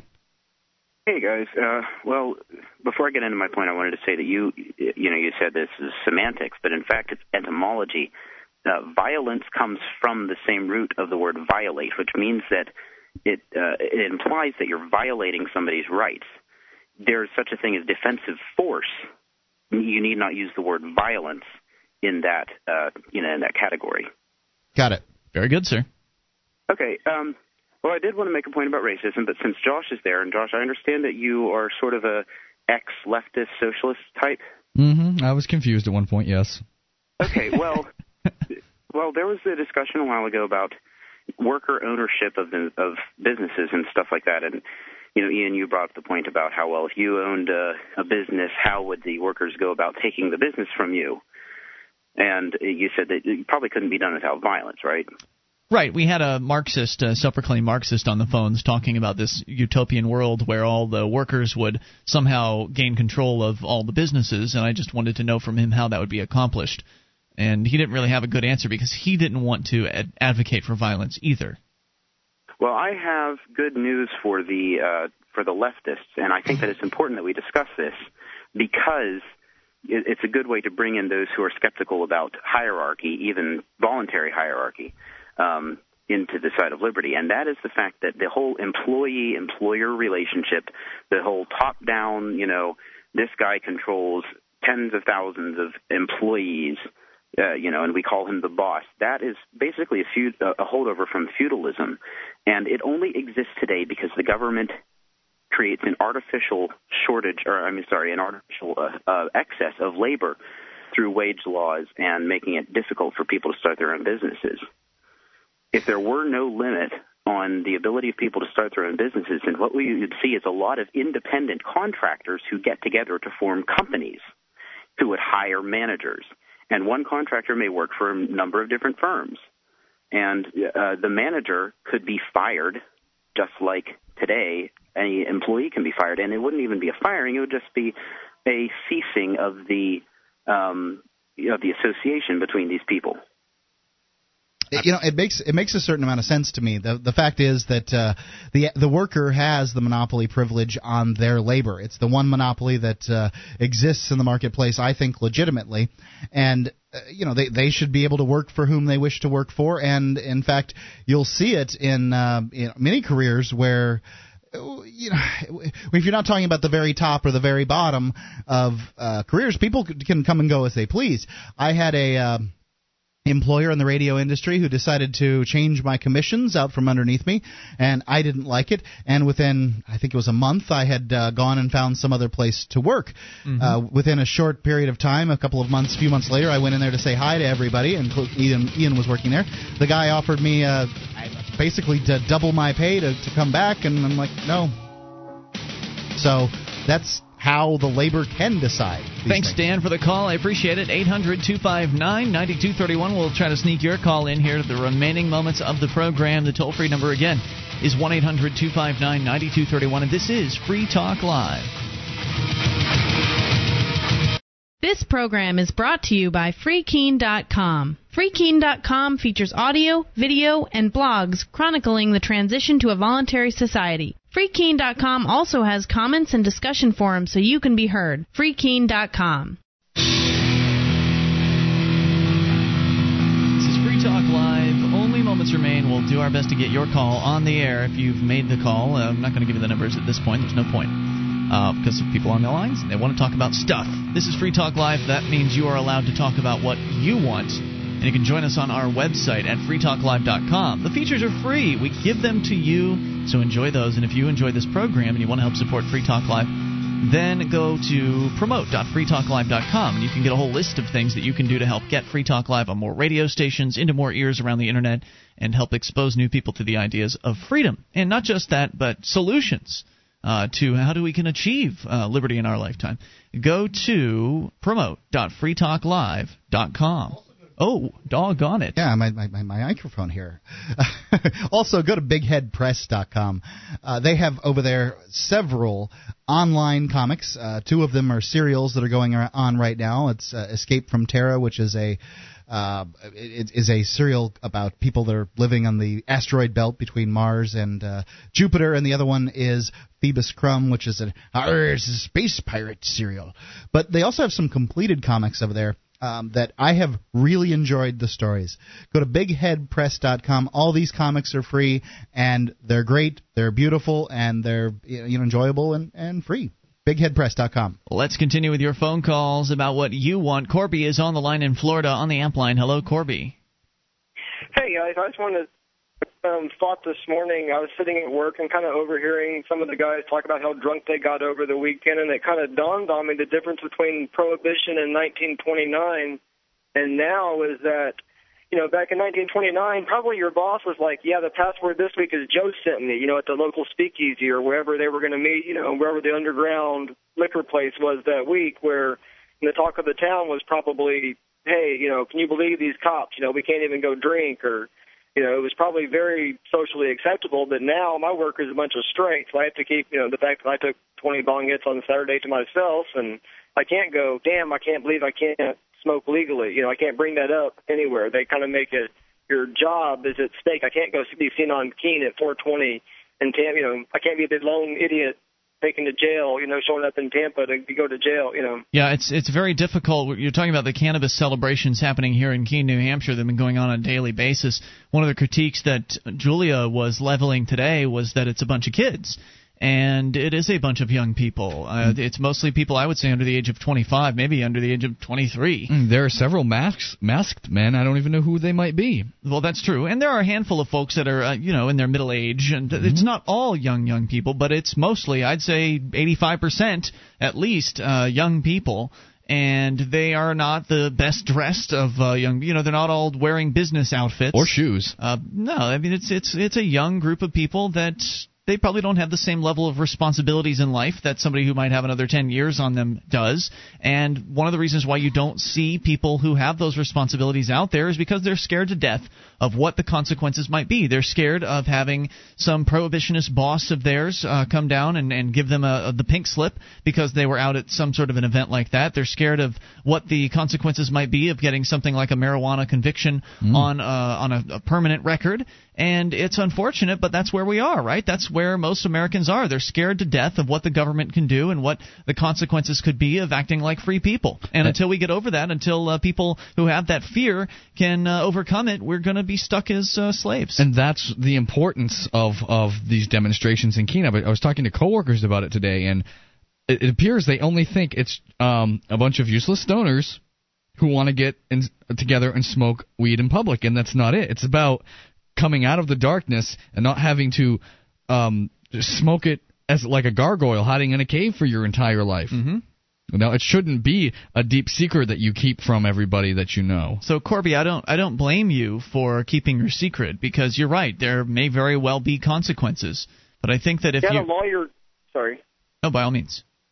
I had a lawyer tell me once, you know, do all your drugs at home, and you know, it's good advice. It's like I don't, I can't be, you know, go to jail or risk my, you know, I can't feed my dog, or if I'm in jail, or you know, lose my apartment and those kind of things. So it's just, but I had a thought to how we could ever get rid of the government. It's kind of a little bit sci-fi, but if someone could ever invent a cheap, inexpensive force field, the government would be out of business. Where they would say, "I order you not to put that on the internet," where people if they would basically, if they could not use force against us, or their bullets or tasers did not work, they would all just have to go home because we could just say, ah, sorry, I don't want to do that. You Did know, you so- read Visions of Liberty, a collection of short stories from Baen uh, Books?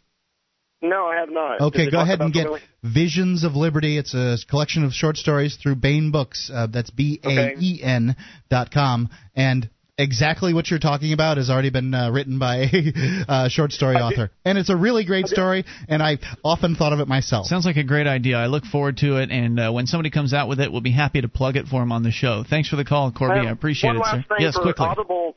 Okay, the book, there's a book called Daemon from Audible.com, and I really recommend that. This guy, after his death, plans all this revenge against the FBI and stuff, but it's after his death, so they can't do anything to him. So it's a great book if anybody wants to get the Audible Spell book. it. So. Uh, um, Daemon, D D A E M O N. Okay. It's not a computer virus that he lets go after he dies, but it's a really cool book. Neat. So Thanks for the call, dude. I appreciate it. 800 259 9231. if you think about a force field, it's the perfect defensive weapon. Let us go to Jason in Michigan. You are on Free Talk Live. Hello, Jason. Hi. What's on your mind tonight, Uh, Jason?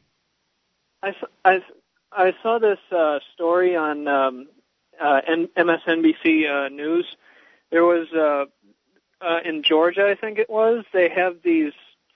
Um, they have these, this really strict law about sex offenders, and uh, like they can't live within a certain distance of all these different places. I can't remember Schools, parks. they are.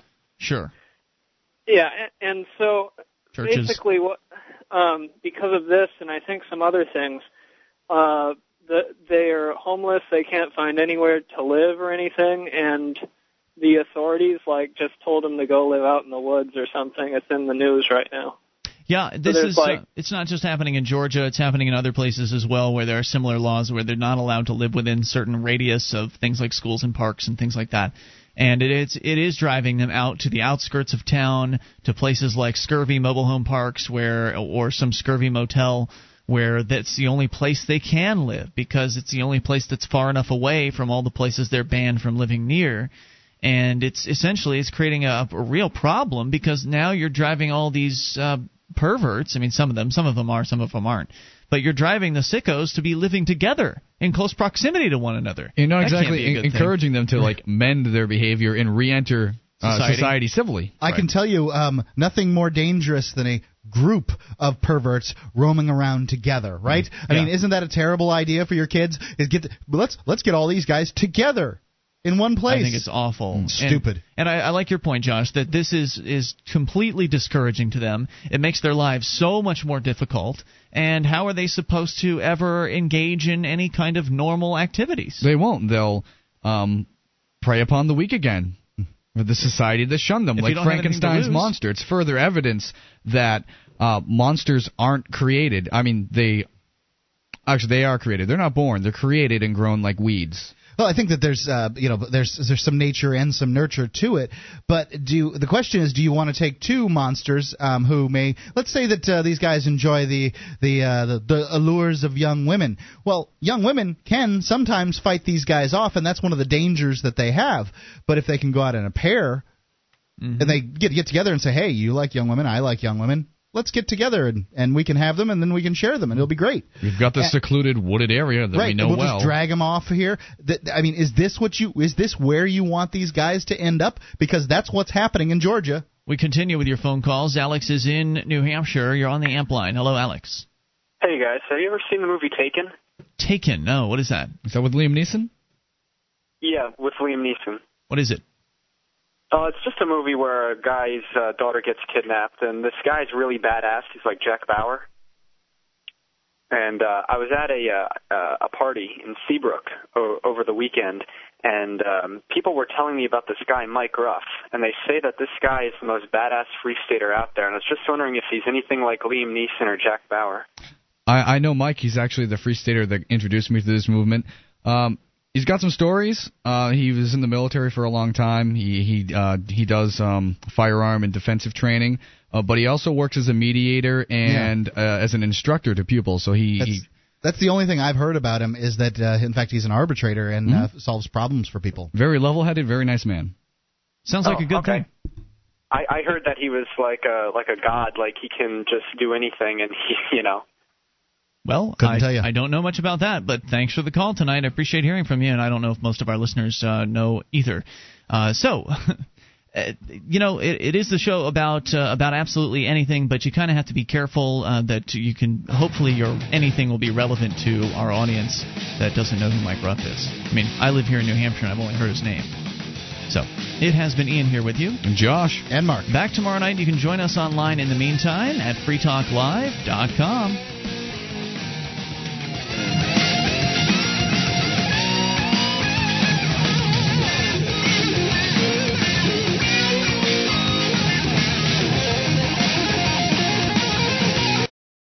As a small business owner, you know that communication between clients and employees is essential to your company's success.